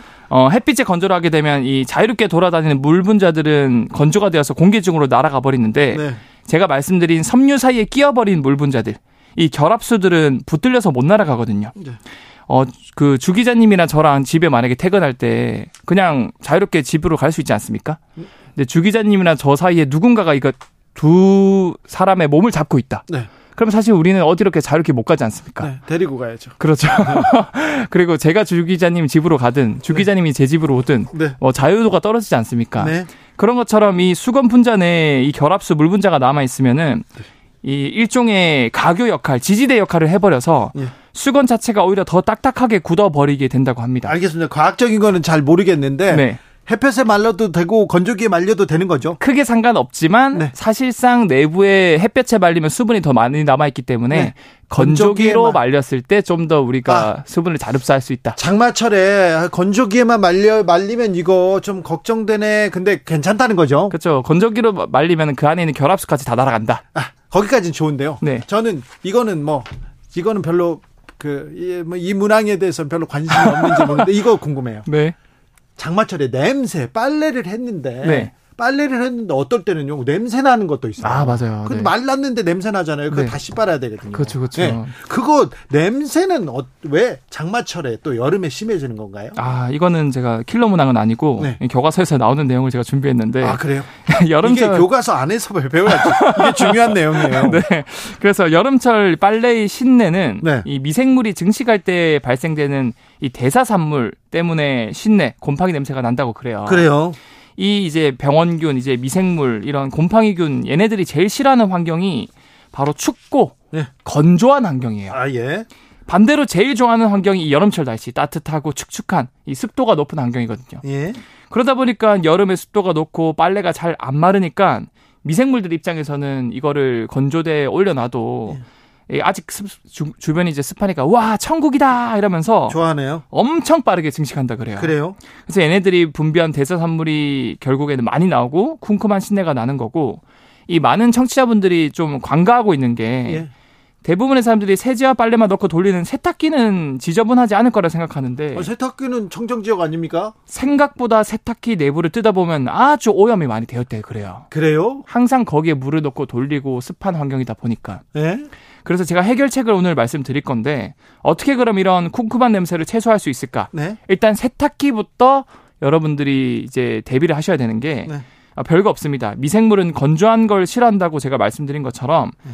세탁을 마친 후에 이 세탁기 내부가 건조될 수 있도록 세탁기 문만 열어놔도 훨씬 이 쿵쿵한 냄새가 덜한다고 합니다. 아, 세탁을 마친 후에 세탁기 문을 열어놔라. 그렇죠. 열어놔야 됩니다. 예. 대부분 막 뚜껑 닫고 이러거든요. 예. 그러면 이제 습기가 거기 차서 또 세균이 빨리 번 식을 어. 하고요. 아 그래요? 그리고 환경도 되게 중요한데 네. 뭐 화장실이라던가 아니면은 통풍이 잘 안 되는 곳에 세탁기를 놓는 것보다는 좀 통풍이 되는 곳 네. 그런 곳에 세탁기를 두는 걸 제가 추천드립니다. 자 장마철에 네 장마철에 건조기를 돌리는 게 좋, 좋군요. 그리고 건조기가 세, 베스트죠. 네. 네. 세탁기를 조금 열어놔라. 네네. 네, 건조기 돌리기 놔. 근데요, 저는요 햇볕에다가 말리고 있잖아요. 네. 이렇게 냄새도 좋아요. 아, 이 햇볕 냄새라 그렇죠. 네. 그래서 좀 햇볕이 좀 쨍하는 날은 빨래든 이불이든 좀 널어놓고 싶어요. 네네. 그래서 많은 분들이 이거 빨래 널어놓으면은 그 걷을 때 이불 얼굴에 파묻으면은 이 햇볕 냄새 나서 되게 좋다고 아, 그러거든요. 예. 그래서 말려놓고 그날 그날을 그 어, 입을 덮으면 좋아요. 그래서 사실 이런 것들은 영국에서 이상한 실험을 되게 많이 하는데 네. 이런 햇볕 냄새, 빨래 냄새를 맡아본 사람의 뇌파를 측정해본 결과 네, 별걸 다예요. 실제로 이제 휴식 상태에 가까운 주기의 알파파 네. 가 발견되었다라는 실험 결과도 있고 예. 이 아기가 잘 말린 이불에 포근하게 잘 자는 이유도 결국 이런 햇볕 냄새 덕분에 어 기분이 좋아지고 오히려 더 이제 정신 상태가 좋아진 차분해진다라는 결과도 있는데요. 네. 아 그렇군요. 그러면 과연 이 햇볕 냄새의 원인이 뭘까? 네. 그 많은 분들이 궁금해하는데 우리가 사실 땡볕에 나가서 냄새를 맡아봐도 사실 햇볕 냄새 아무 냄새 안 나거든요. 네. 그런데 유독 이불을 햇볕에 말리면 그 냄새 그 나잖아요. 이불 근처에서 냄새. 좋은 냄새가 난단 말이죠. 네. 이그 냄새의 원인은 뭐냐면 사실 우리가 빨래를 하고 나서도 그 안에 우리가 흘린 땀이나 피지, 각질 그리고 세균, 곰팡이, 유기물들이 조금은 남아 있거든요. 네. 그런 애들이 햇빛 속에 있는 자외선을 맞고 분해되어서 어떻게 보면 이제 얘네들이 타 죽는 냄새다. 네. 세균들이 자외선 맞고 타 죽는 냄새다. 그게 햇볕 냄새의 원인이다라고. 아, 네. 자, 여기서 질문이 있습니다. 네. 자, 건조기에 말리거나 네. 햇볕에 네. 말리면 좋다. 여기까지 말씀했는데 어쩔 수 없이 장마철에 네. 어쩔 수 없이 집안에다 이렇게 말리면요. 네. 형광등이나 백열 등에 말리면 그건 안 됩니까? 어, 사실은 제가 이 햇볕 냄새가 나는 것도 그리고 이 쿵쿵한 냄새 원인이 미생물들이라고 하지 않았습니까? 네.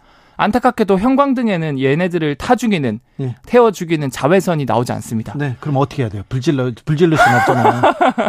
그래서 사실 장마철을 대비했을 때 미리 미리 빨래를 하시고 네. 화창한 날에 이제 건조를 하시고 웬만하면 건조기를 적극 사용하셔라라는 네. 걸 추천드리고 싶네요, 제가. 네.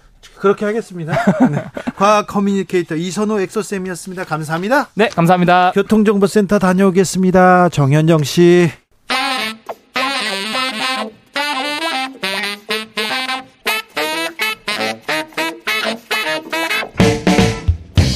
세계는 넓고 이슈는 많다. 우리의 시야를 국제적으로 넓혀 보겠습니다. 국내 뉴스, 국제 이슈 다 덤벼라. 지금은 글로벌 시대. 국제적 토크의 세계로 들어가 보겠습니다. 군사 외교 안보 전문가 김종대 전 의원. 안녕하십니까? 세계적인 평론 스케일 임상훈 인문결 연구소장. 안녕하십니까? 네. 이 얘기 여쭤봐도 되나? 음. 역술인 이천공 씨 대통령 네. 관저 이전 뭐 결정에 개입했다는 의혹이요. 이 수사 네. 이 수사는 어떻게 돼가고 있습니까? 아니 저는 뭐그 어 제가 고발당하고 1월에 네. 지금까지도 연락 없다. 에, 수사는 조사 진척되는 게 없다. 없어요? 그러니까 검찰로도 안 넘어갔다는 거죠. 아니 지금껏이요? 네. 그렇게 국민적 관심사였는데요? 작년 12월 5일 날 고발당하고 지금껏 아무런 네, 지금 이제 6월이 다 가고 있는데 아직까지도 그 대신 네. 별건 수사만은 많이 하고 있죠. 제가 아닌. 네. 그리고 총 7명이 고발당했는데 이 사건으로 대통령 관계자들. 어, 예, 대통령 조, 예, 그런데 조사는 2명밖에 안 받고 나머지는 아직 전화도 없어요. 무혐의 처분받았다는 얘기도 있는데 아, 무혐의 처분은 그게 아니고 이제 그 천공이 그 시민단체가 천공을 고발했습니다. 네. 예, 그것이 무혐의 처분이에요. 그러니까 뭐 직무에 개입했다, 관저 이전에 개입했다. 그 다음에 저기 일요 신문인가요? 어디 그 어 저기 주간 신문에서 어, 천공의 녹취록이 한번 공개가 됐습니다. 네네. 거기에 대통령 내가 시, 출마하라고 했다. 검찰총장 내가 시켰다. 뭐 이런 대목들이 많이 나와요. 육성으로. 예. 예 그런데 그걸 갖다가 이제 그, 어, 허위 사실 등으로 해서 시민단체가 고발했는데 그것도 무혐의로 나왔고 그러니까 천공 쪽에서 피의자, 피고발인이 된 거는 다 무혐의라고 보면 돼요. 네. 예, 그리고 경찰 조사 물론 안 받았고. 안 받았어. 예. 지금 의원님 저 부르지, 부르지도 않았다고요? 아니, 저 경찰에서는 연락했는데 안 나온다 그러니까 못 부른 거죠. 네. 예. 알겠습니다. 음. 어, 블링컨 미 국무장관이 중국 방문했습니다. 어떻게 보셨습니까, 소장님? 뭐, 어, 두 가지 평가가 다 가능할 거는 같아요. 워낙에 그 그 중국식 표현대로 지금 미중 관계가 최저점을 찍었기 때문에 그 입장에서 보자면은 어 회복력을 조금 이제 그 어떻게 보면은 그 갖췄다 어 회복할 수 있는 그 여, 여지를 남겼다 이렇게 볼 수도 긍정적으로 볼 수도 있지만 네. 근데 이제 그 기대치를 놓고 그 기준으로 보자면은 많이 못 미쳤다 이렇게 보여지고요. 일단 그 어, 최근에 빌 게이츠가 중국 방문했잖아요. 그때하고 비교해도 그렇고, 네. 그다음에 2018년도 당시에 그 국무장관이 폼페이오 국무장관이 네. 방문했을 때랑 비교해도 그렇고 일단 그 배치 자리 배치 자체가 양 옆에서 앉다가 이번엔 상석에 앉았습니다. 그렇죠. 그러니까 보통 대통령을 대표해서 국무장관이 온다든가 이렇게 했을 때는 그 대등하게 앉는 것이 뭐 정해진 건 없지만 어쨌든 그 관례잖아요. 네. 어, 특히 이번에 그 저 빌 게이츠 방문했을 때도 그렇게 앉았는데. 예, 바로 옆에 앉았는데 이번에는 그 중국 측하고 미국 측하고 둘이 이제 협의를 하는데 그 중재하는 그런 스탠스로 그 시진핑 주석이 가운데에 딱 앉았단 말이죠. 그렇죠. 그런 걸로 봐가지고 이제 중국이 아직까지는 미국에 대해서 어 적어도 정치 차원에서는 그 앙금이 풀리지 않았다. 그 당분간은 중국은 미국에 대해서 정치적으로는 좀 거리를 두겠다는 그런 입장으로 보여지고 그러니까 좀 이렇게 경제하고 이원화 시키는 것 같아요. 경제는 어 경제는 환대하고 그렇죠. 정치는 거리 두고 거리 두고 이렇게 이원화 네. 대응하는 것 같아요. 김종대 의원님은 예, 먼저 얼마 전에 그 블링컨 장관의 방중을 앞두고 그레이엄 앨리슨이 Foreign Affairs에서 아주 재밌는 글을 기고했습니다. 아, 1961년에 존 F 케네디가 냉전주의자였다. 아주 셌다. 네. 근데 2년 후인 1963년에는 소련하고 협력하겠다 그러면서 평화주의자로 돌변했다. 네. 왜 그랬을까? 음. 그거는 1962년 그때 쿠바 미사일 위기를 보고 네. 파국의 그 이미지를 봤다. 네. 그래서 그 파국의 어떤 그 가능성을 본 순간 달라졌더라. 네. 그러면서 이제 소련하고 평화를 주장하고 핵군축을 주장했단 말이에요. 그러니까 이 글을 쓴 건 뭐냐면은 이번에 블링컨 그 장관의 시진핑 또 왕이 어, 또 친강하고 쭉 회담한 내용들을 쭉 봐고 양측이 공감하는 내용은 뭐냐면은 파국을 막자입니다. 예. 그러니까 얼마 전에 커트 캠벨이 또 어, 같은 매체에 쓴 글에서도 어 저기 재앙을 관리하며 경쟁하는 방법이거든요. 음. 그러니까 어떤 재앙적 상황 이것만은 막자. 네. 이런 공감대가 미중 간에 충분히 형성돼 가지고 대화를 촉진을 했다고 저는 생각이 되고 예. 파국은 두 가지입니다. 대만 해협에서의 무력 충돌, 예. 그다음에 인위적 공급망 재편이 전 세계적으로 확산돼서 세계 경제가 분할되는 거. 이 두 가지는 재앙이에요. 네. 이건 뭐 아주 파국으로 가는 거거든요. 네.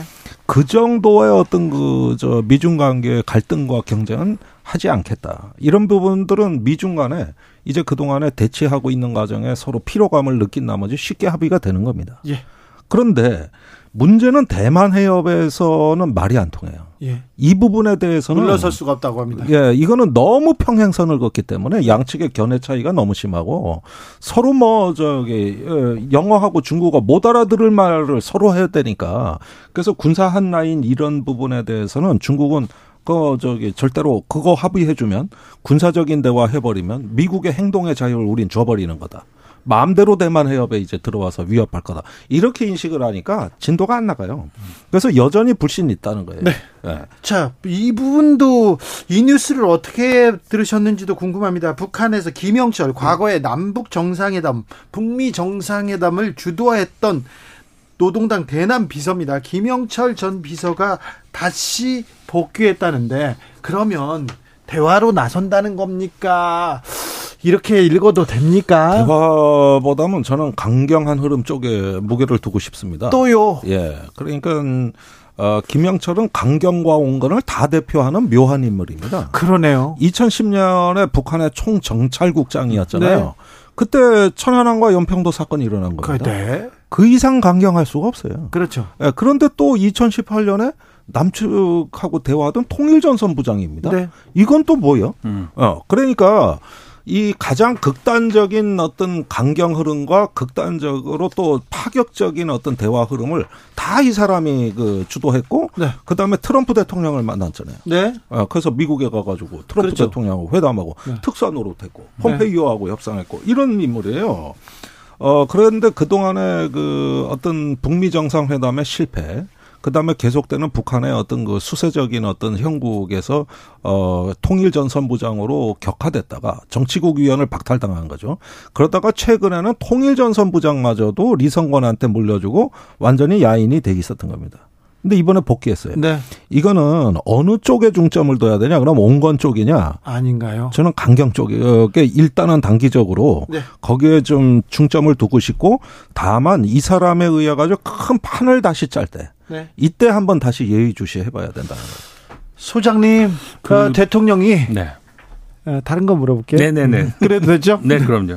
대통령이 프랑스 갔어요. 네. 엑스포 유치한다고 이렇게 연설도 하고 그렇습니다. 프랑스의 분위기는 좀 어떻습니까? 조금 엑스포 유치 어, 전망이 좀 높아지고 있습니까? 사실 그 프랑스에서의 분위기는 그 뭐 그게 뭐 누구의 잘못은 아니지만 그 사우디아라비아에 네. 좀더 유리한 쪽으로 가 있는 건 맞고요. 독주였는데 네. 조금 경쟁이 됩니까 지금? 뭐 근데 그러면 프레젠테이션이라도 좀 잘해야 되는데 그것도 좀, 좀 늦게 가셨어요. 아, 그래요? 뭐 근데 그 심각한 문제는 아니었는데 네. 어쨌든 네. 뭐 뭐그 그런 일이 있었고 그래서 두 이렇게 한 번 상향했다가 다시 한 번 상향하고 그런 일이 한 번 있었는데 뭐 그런 것들이 전체적으로 좀 어, 분위기를 전환시키는 데 있어서는 그래서 조금 저는 뭐 제가 한국 사람이라서 그런지 몰라 좀 아쉬움이 있고요. 네. 아직까지는 전 세계적으로 지지를 받는 나라는 사우디가 좀 더 많다. 네. 이렇게 보여집니다. 이렇게 근데 늦게 뛰어들었는데 그래도 국민적 기대를 이렇게 키워놨다가 아 이거 좀 아, 걱정됩니다. 아 그런데 그 투표 제도가 좀 묘하게 돼 있는 게 네. 이번 11월에 이제 총회에서 투표인데 네. 그 결선 투표제가 있더라고요. 여기에서요? 예. 네, 그러니까 첫 번째 투표에서 네. 3분의 2를 못 얻으면 네. 그 3분의 2를 넘기는 후보가 없으면은 2차 결선 투표를 1, 2위가 하는 거예요. 3분의 2. 예. 예. 그런데 결선 투표 가겠네. 여기서 지금 제일 불리한 게 이태리 로마란 말입니다. 네. 여기가 제3 후보라고 봐야 돼요. 네. 그러면 탈락될 가능성이 높겠죠. 네. 1차 투표에서. 그러면 그 로마 표가 어디로 가느냐? 말하자면은 네. 지금 어차피 사우디에 불리하면은 네. 이 역전할 수 있는 방법은 유럽 표, 남유럽 표를 끌어오는 방법밖에 없는 거거든요. 네. 그러면 로마 표를 가져와야 돼요. 예. 그러면은 지금 일단 두 번 그 투표가 있다고 봤을 때 이번 프리젠테이션의 정확한 전략적 포석이 어떻게 깔려져 있는 것이냐. 지금 우리가 뉴스로 그냥 영상만 보는 것이지 실제로는 그 투표위원들을 다 로비해야 되는 거거든요. 그렇죠. 로비의 네. 장이죠. 그렇습니다. 네. 네. 그래서 이런 면까지도 보면은 이게 끝나봐야 끝난 거다. 네. 어, 이거는 끝까지 좀 봐야 되지 않을까 하는 생각도. 자기가 2, 2등을 달리고 있는 건 맞습니까? 예, 예, 그건 맞고요. 아, 그래요? 어, 근데 지금 의원님 지적하신 것처럼 그러니까 그렇게 될 가능성이 높은데 그럴 때 이제 이태리라든가 이탈리아를 지지하는 그 표들을 어떻게 움직이느냐가 이제 관건인데 음. 프랑스 같은 경우에는 이미 오래전부터 사우디아라비아를 지지하고 있거든요. 네. 근데 프랑스하고 이탈리아가 별로 사이가 그렇게 좋지가 않아요. 아, 지금. 좋죠. 네. 그렇기 때문에 어떤 그런 여러 가지 배경을 가지고 어 말씀하신 것처럼 그 남유럽 이쪽 이미 아프리카는 그 저쪽으로 사우디아라비아 넘어갔고 중동 당연히 그렇고 중국도 넘어갔고 근데 남은 표가 이제 결국 그 유럽의 일부 그쪽하고 어떤 북미 쪽 이렇게 해야 되는데 그런 전략으로 가야 되지 않을까. 네. 그러니까 이제 프랑스가 이미 그 사우디아라비아를 지지한 상황에서 그 프랑스하고 별로 사이가 좋지 않은 이탈리아를 공략하는 음. 이런 쪽으로 가는 것이 좋지 않을까 이런 생각을 하네요. 그런데요, 음. 빈살만 사우디 국왕이 한국에 음. 왔었잖아요. 그랬더니 네. 뭐, 뭐 굉장히 뭐 환대를 받고 갔잖아요. 네. 이분이 게, 그 엑스포 경쟁한다고 괜히 삐지거나 그러진 않겠죠. 아, 그러지는요. 그런데 최근에 국제 정치에서 이제 유행어 중에 하나가 글로벌 사우스입니다. 그리고 중동에서의 어떤 그 정세의 급격한 변화. 네. 상당히 좋은 변화입니다. 사실은 평화 네. 쪽으로 가고 있거든요. 네. 그러면서 그 미중 경쟁에서의 피로도를 느낀 어, 그 경계선 바깥의 나라들이 음. 독자적 블록화를 하면서 새롭게 자존감을 강화하고 있는데 그 핵심 주자가 사우디 아닙니까? 사우디입니다. 사우디가 또 외교적으로 네. 영향력을 보여주고 있어요. 그렇습니다. 그래서 최근에 이제 미중 어느 편도 아니면서도 존재감을 높이고 있는 글로벌 사우스의 약진이 있는 거거든요. 예. 이런 게 저는 좀 위협적으로 느껴져요. 예. 예 그렇게 봤을 때 우리가 이제 한미일이라는 그 진영 외교에만 안좋아하는 순간 네. 이런 어떤 다자주의 외교 또 새로운 어떤 트렌드에 적응하는 게 쉽겠느냐. 네. 이런 점에서 저는 오히려 이런 점에서 조금 우리가 저기 이제는 지금 외교를 외골수를 좀 탈피해야 된다. 네. 사실 저는 지난번에 우크라이나에 포탄 준 결정 말입니다. 예. 4월에. 예. 그것도 사실은 이 저 엑스포 유치의 하나의 주축돌이었다고 봅니다. 아, 그래요? 예. 왜냐? 한국이 그 우크라이나에 무기 지원 안 하고 엑스포 유치하겠다 그러니까 한 외신에서 제가 어디라고 소개 안 하겠습니다만은 서방 지도자를 가장 짜증나게 하는 한국의 행태라고 비꼬았단 말이에요. 예. 그러니까 이런 국제사회 인정도 받으려면은 우크라이나에 우리도 기여했다. 예. 해서 서방 쪽의 어떤 인정을 받는 게 대단히 중요했을 거고 네. 그런 것들이 엑스포 유치하고 이렇게 연결이 돼야 되는 거예요. 예. 우리도 국제사회 책임을 다했다. 네. 이렇게 돼야 되는데 괜히 뭐 줘도 마치 뭐 죄진 것처럼 비밀리에 주고 뭐 우회적으로 주고 이렇게 해버리니까 죽인 줬는데 네.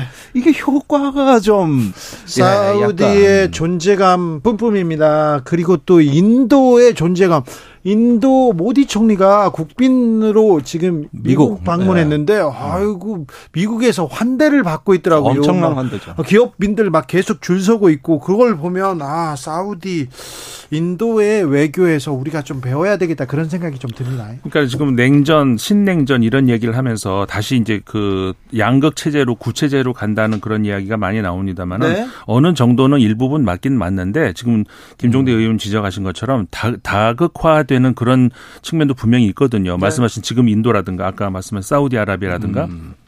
브라질도 그렇고 근데 그런 나라들이 그 공교롭게 그 브릭스에 가, 들어가 있는 그런 나라들인데 그 브릭스 같은 경우는 이제 그 점점 그 회원국들을 지금 늘려 나가려고 하는 그런 어 그런 그 입장에 있거든요.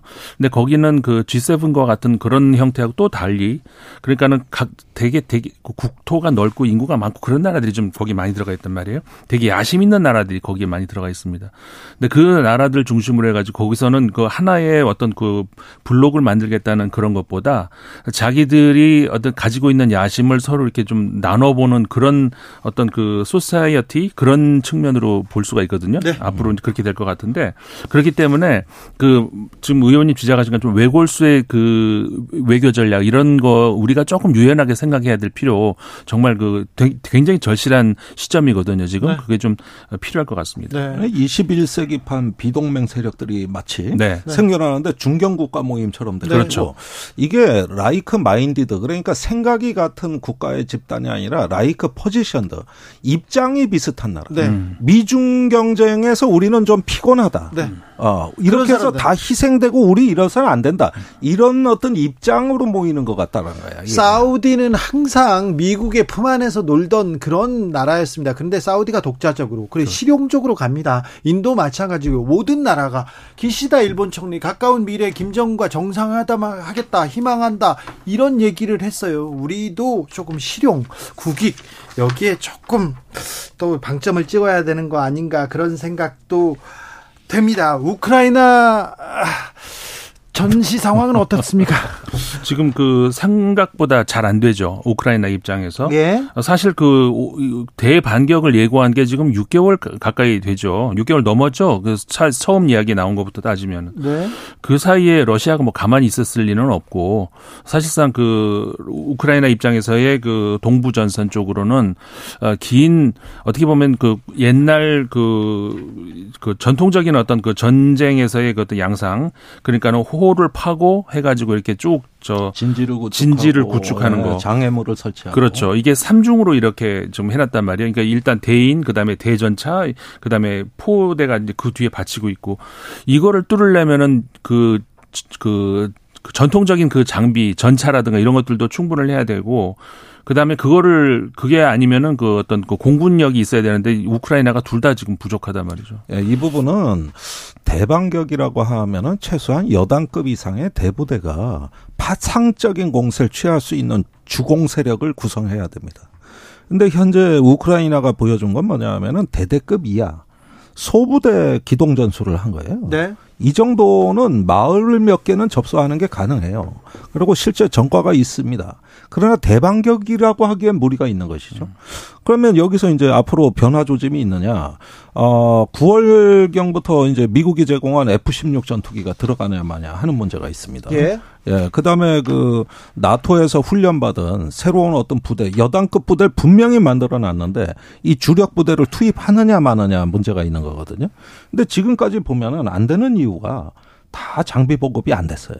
네. 그러니까 지금 소문난 잔치에 먹을 거 없다고 결국은 지금 우크라이나가 여전히 재래식 장비 또 그나마도 부족해서 지금 군수 지원에 어려움을 겪는 걸 보면은 이제 서방이 과연 충분한 장비 지원을 했는가에 대해서 일단 물음표를 던질 필요가 있고요. 네. 두 번째는 이제 그 견고한 러시아의 진지 방어막 이런 어떤 그 촘촘한 방어막도 삼중으로 돼 있다고 이제 윤 이소장님 말씀하셨습니다만은 그것을 넘어가지고 그 저기 다른 전략적 옵션도 준비가 된 것 같아요. 자꾸 벨라루스 쪽으로 핵무기가 움직이는 걸 보여주지 않습니까? 네. 예. 그러니까 이것이 여차하면 확전될 우려도 있는 거예요. 그런 말이죠. 그러면서 대반격 작전이 독립적으로 가능한 게 아니라 주변 정세를 다 봐야 되는 거거든요. 그러니까 이런 면에서 꼬여버린 거예요. 꼬여버리니까 지금 교착 상태로 가고 있다고 전 봅니다. 근데 휴전 그리고 대화를 향한 평화를 향한 그런 움직임은 없습니까? 그러니까 이 부분이 지금 이 전쟁에서 가장 지금 그 고약한 점이 뭐냐면은 전쟁의 목적이 점점 희미해져 가고 있어요. 지금 미국의 전쟁 지원 목적은 우크라이나가 유리한 입장에서 종전 협상을 할 수 있도록 도와주겠다는 거거든요. 예? 근데 이게 참 모호합니다. 어디까지가 유리한 어, 조건입니까? 그러니까 이 부분이 확실하게 러시아를 패퇴시키고 우크라이나를 해방시키겠다. 뭔가 좀 명확한 그 저기 전쟁의 목적이 설정이 돼야 되고 거기에 맞는 수단과 방법이 정렬이 돼야 되는 건데 이게 보면은 초기에는 러시아를 실패 국가로 만들겠다고 하다가 이젠 유리한 종전 협정 얘기를 하다가 그러니까 이렇게 모호한 전쟁의 목표를 하게 되면 왜 싸우는지 모르는 거에 돼 버려요. 그게 베트남 전쟁하고 이라크 전의 실패 원인이 바로 거기에 있는 겁니다. 그러니까 지금은 서방 세계가 집단 지성을 마야 돼요. 우리가 이 전쟁을 왜 하는가를 분명히 집단 지성을 뭐라고 모아야 된다고 모아야 된다고. 아. 예. 그래서 이제는 이 전쟁을 왜 하는 것인가? 또 어떤 수단이 저기 그 목표를 달성하는데 동원 가능한가? 이런 것들 전략 토의가 있고 조금 분명하게 전쟁을 해야 될 것 같습니다. 하...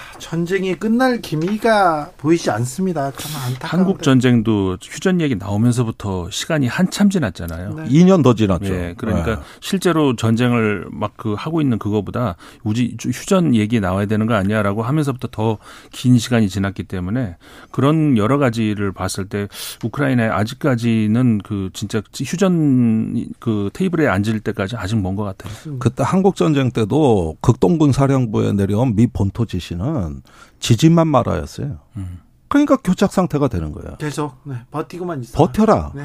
그러니까 이기는 전쟁이 안 되는 거예요. 그렇게 하다 보니까 비극 그러니까 모호한 전략이 그때도 마찬가지였죠. 예, 모호해진 거죠. 네. 그러다 보니 나중에 이제 이것이 이제 휴전이 그냥 3년이나 걸려가지고 됐는데 네. 지금 우크라이나에서 유행어가 코리안 시나리오입니다. 아, 한국 전쟁. 예, 그 말을 하면 다 알아들어요. 네. 우크라이나는 그게 무슨 얘기인지 다 알아듣는다. 알겠습니다. 또 저한테만 눈에 그 들어오는 뉴스인데요. 해외 자금 은닉한 한국타이어 조양래 회장 그리고 장남 이거 45고 45 과세를 했거든요. 음. 금융소득 불법 금융소득 얻었다고. 근데 이 세금 안 내겠다고 이 세금 과세 이게 취소해 달라고 했다가 비자금 계좌다 과세 정당하다고 졌는데요. 음. 외국에 스위스에 그리고 조세 회피처에 부자들이 정치인들이 많은 계좌 가지고 있다는데 여기에 대해서도 좀좀 아, 좀 음. 관심을 가졌으면 우리 검사들이 그런 생각해 봅니다. 김종대, 임상훈 두 분 감사합니다. 감사합니다. 어, 저는 내일 오후 5시 5분에 돌아오겠습니다. 지금까지 주진우였습니다.